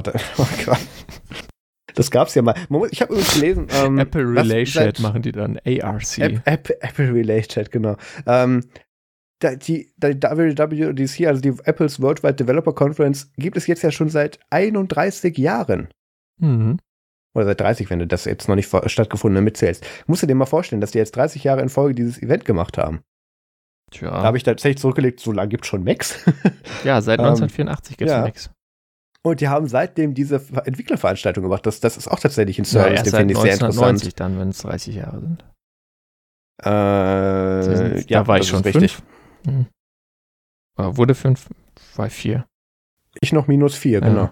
Ähm, ja, also tatsächlich, die wird stattfinden im Juni, äh, all online. Ähm, Apple wird jetzt irgendwie, ich glaube, irgendwie eine Million US-Dollar an die Lokalitäten in, nee, nicht Richmond, wo findet das statt? Ähm, San Jose.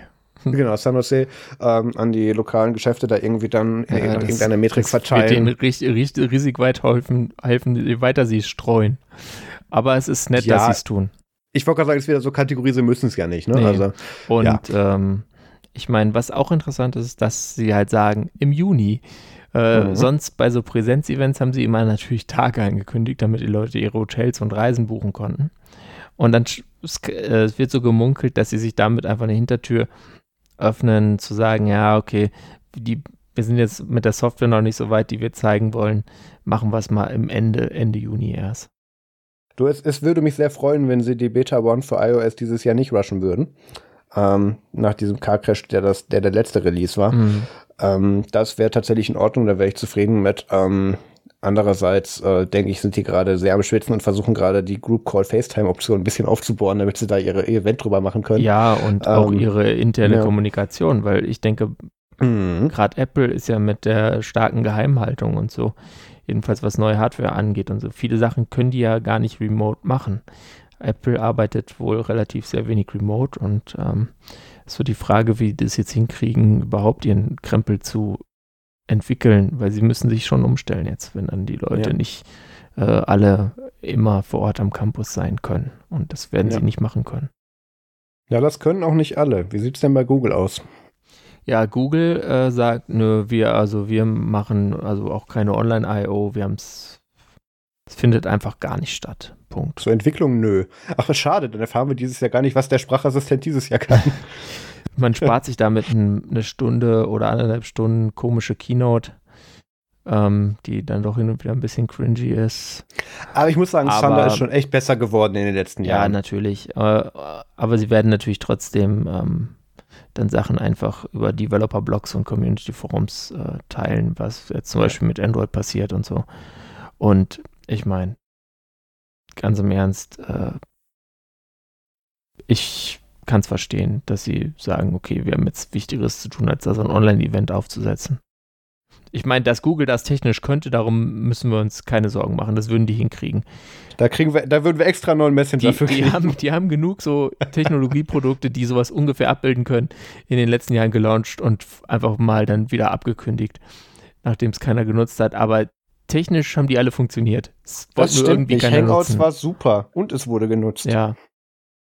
Naja. Ähm, Google Talk war super ich, und es wurde genutzt. Und es war XMPP. Ja, Keep yeah. auch. Nee, komm, das was machen wir jetzt nicht auf. Nee. Ähm, äh, da wären wir nicht mehr fertig. Wir sind bereits bei eineinhalb Stunden. Ähm, ich möchte noch ganz kurz sagen, dass ich das eine sehr positive Entwicklung finde. Also es hätte mich jetzt gefreut, wenn wir da keine Pandemie für gebraucht hätten. Aber ähm, dieses Ganze mit, äh, wir möchten dich jetzt irgendwo einfliegen, äh, gerade OnePlus, hey, hast du mal kurz Zeit nach Italien zu kommen, wir möchten ja. dir ein Produkt zeigen, äh, wo ich sage, hey, schick mir einen Zoom-Link und schick mir das Ding per Post. Ähm, ich das ist natürlich, einerseits ist das ein riesiger Aufwand. Ich kann es total verstehen, wenn da, OnePlus hat da auch letztes ja, ein ganz tolles Event gemacht also, mit, äh, wo sie 5G vorstellen wollten mit dem OnePlus 7 Plus, was auch immer es war, ähm, wo dann irgendwie über 5G dann ähm, irgendwo in Finnland oder was war es, Lappland, glaube ich, ähm, dann über 5G ferngesteuert irgendwelche Schneeballschlachten gemacht werden sollten und es ist gescheitert, weil es an dem Tag drei Grad wärmer war. Mhm. Also ähm, das, da bin ich echt froh, dass ich da gesagt habe, nö, ich kann nicht.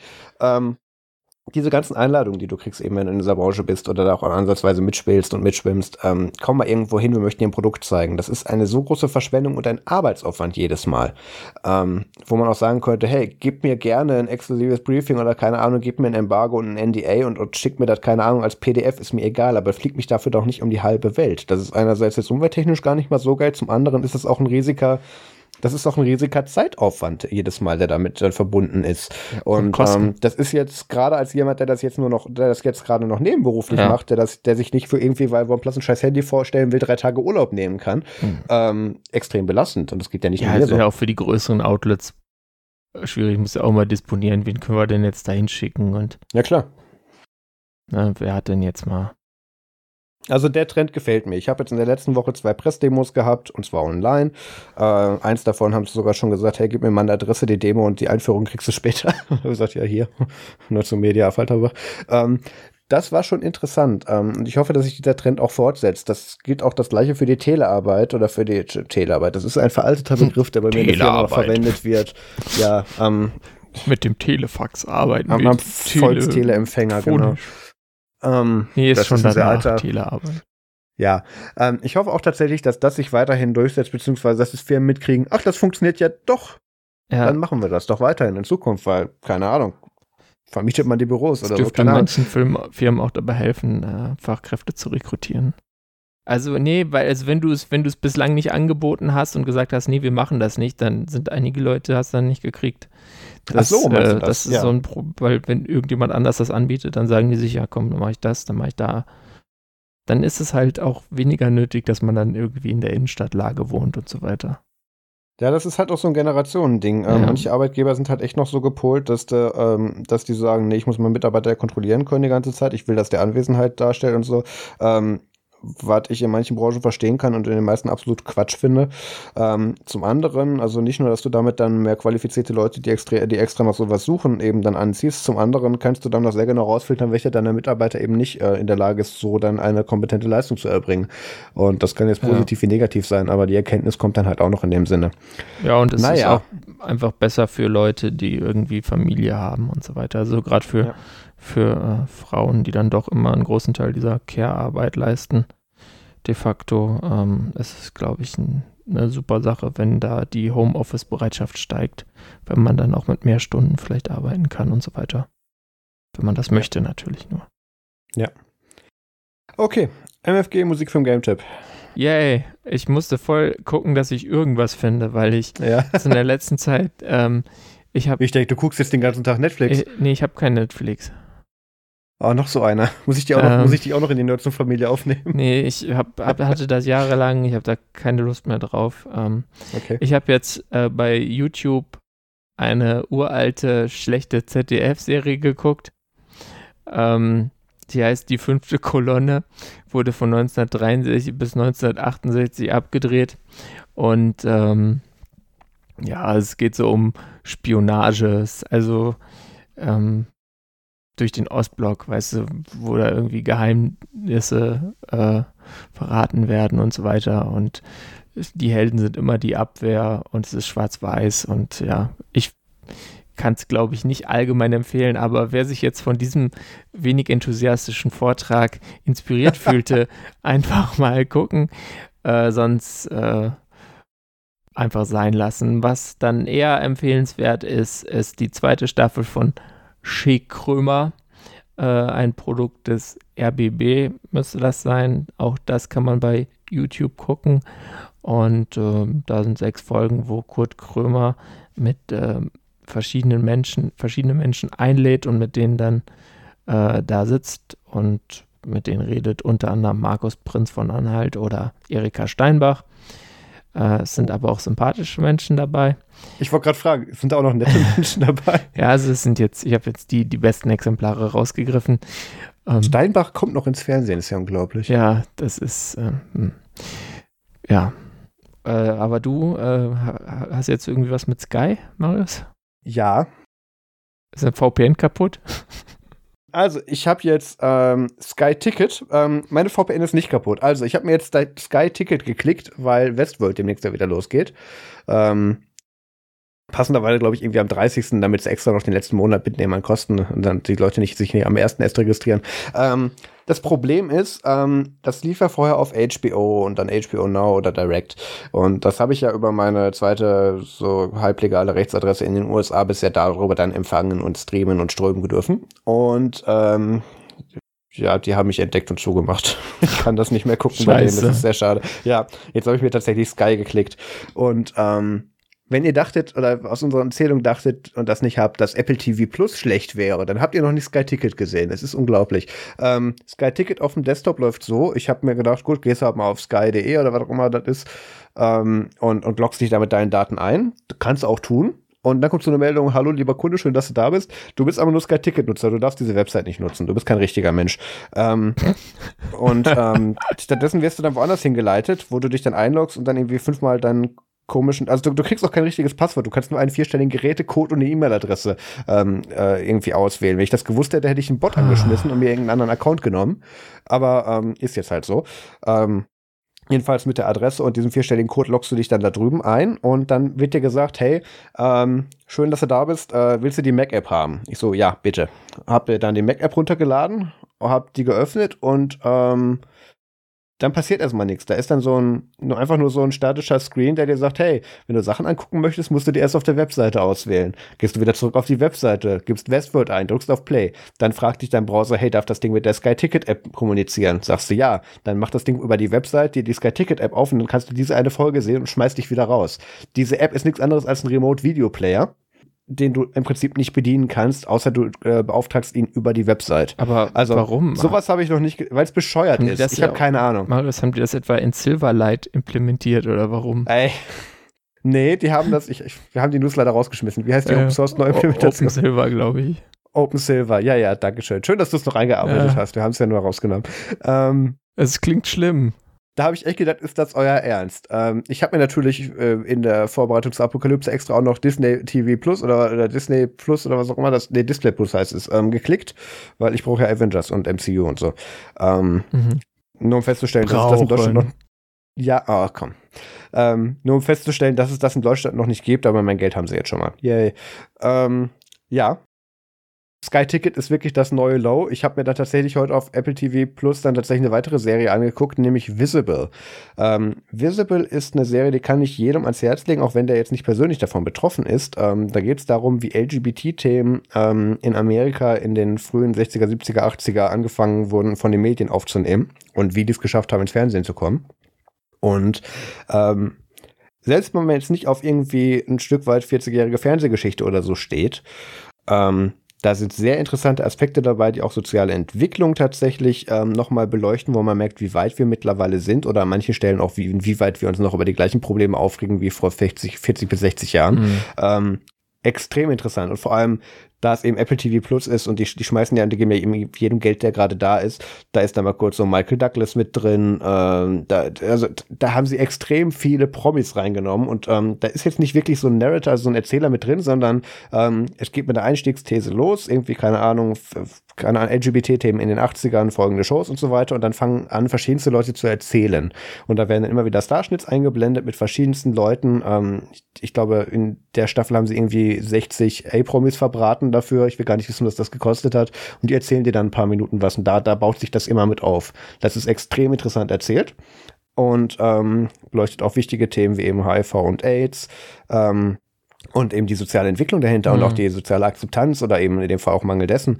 Ähm, ich hätte jetzt, also nach der Folge, die ich gerade geguckt habe, würde ich jetzt eigentlich sagen, wenn ihr mal einen Nachmittag schlechte Laune haben wollt, guckt euch das an. Aber da sind auch noch ganz viele andere Themen mit drin, die die da beleuchten. Also Visible auf Apple TV Plus ähm, kann ich empfehlen. Der Nachteil ist, also Apple TV Plus ist halt nicht jeder, tut mir leid. Aber wenn ihr die Möglichkeit habt, dann schaut es euch doch mal an. Ja, ich muss dann irgendwann mal diese 7-Day-Trial nehmen von dem Zeug. Vielleicht gucke ich das dann.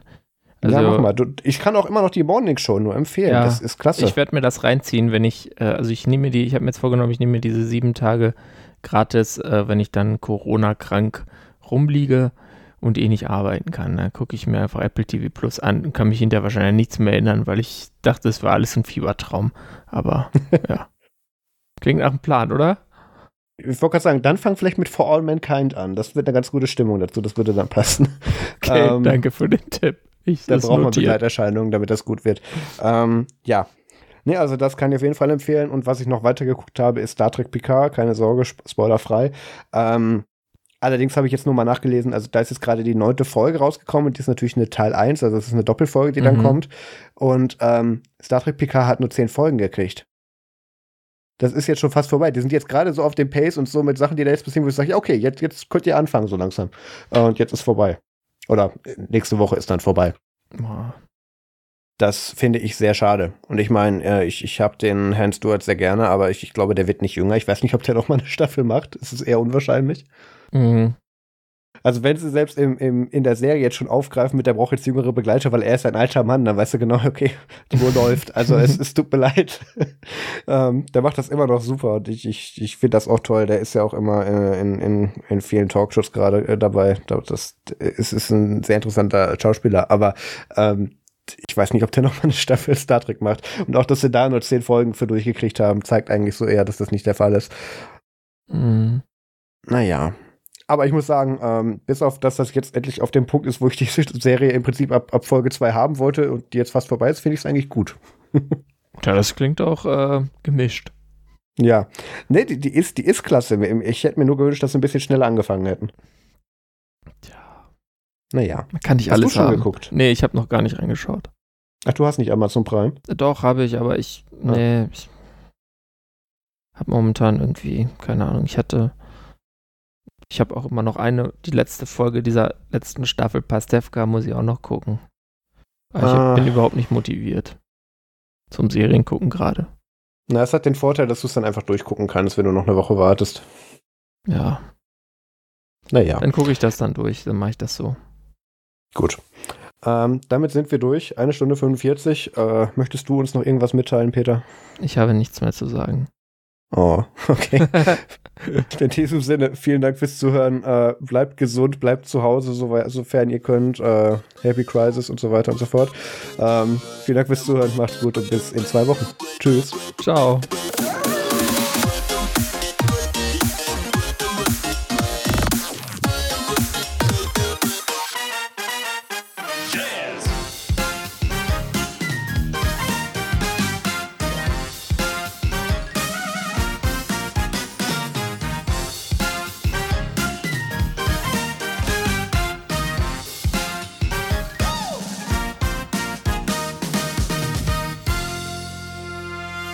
Ach ja, erstmal Corona. ich habe jetzt die ganze Zeit Husten und Bronchialtee getrunken. Ach, wie schön. Das ist schon ansteckend über Podcast. Das hatten wir auch noch nicht. Nee. Stand da dann auch drauf, nur Bronchialtee oder? Nee, es war so ein billiger von DM. Ja. Husten und Bronchialtee. Dann, dann, hättest du aber auch den Sekt mitnehmen können, wenn du schon da warst. Ja, ich habe einen Sekt sogar da gehabt, aber ich habe mir jetzt ah. nicht rechtzeitig aus dem Kühlschrank geholt. Und, äh, dachte ich mir, stehe ich jetzt nochmal auf und hole den? Nee. Ich hatte auch eine sehr nüchterne Folge dieses Mal. Ich glaube, ich schütte mir jetzt endlich mal Tonic Water zu meinem Gin. Ähm, und dann geht's ja auch los. Okay, ähm, Peter, vielen Dank, dass du eingesprungen bist. Ja, gerne, kein Problem. Stop Recording. Gut, Stop Recording.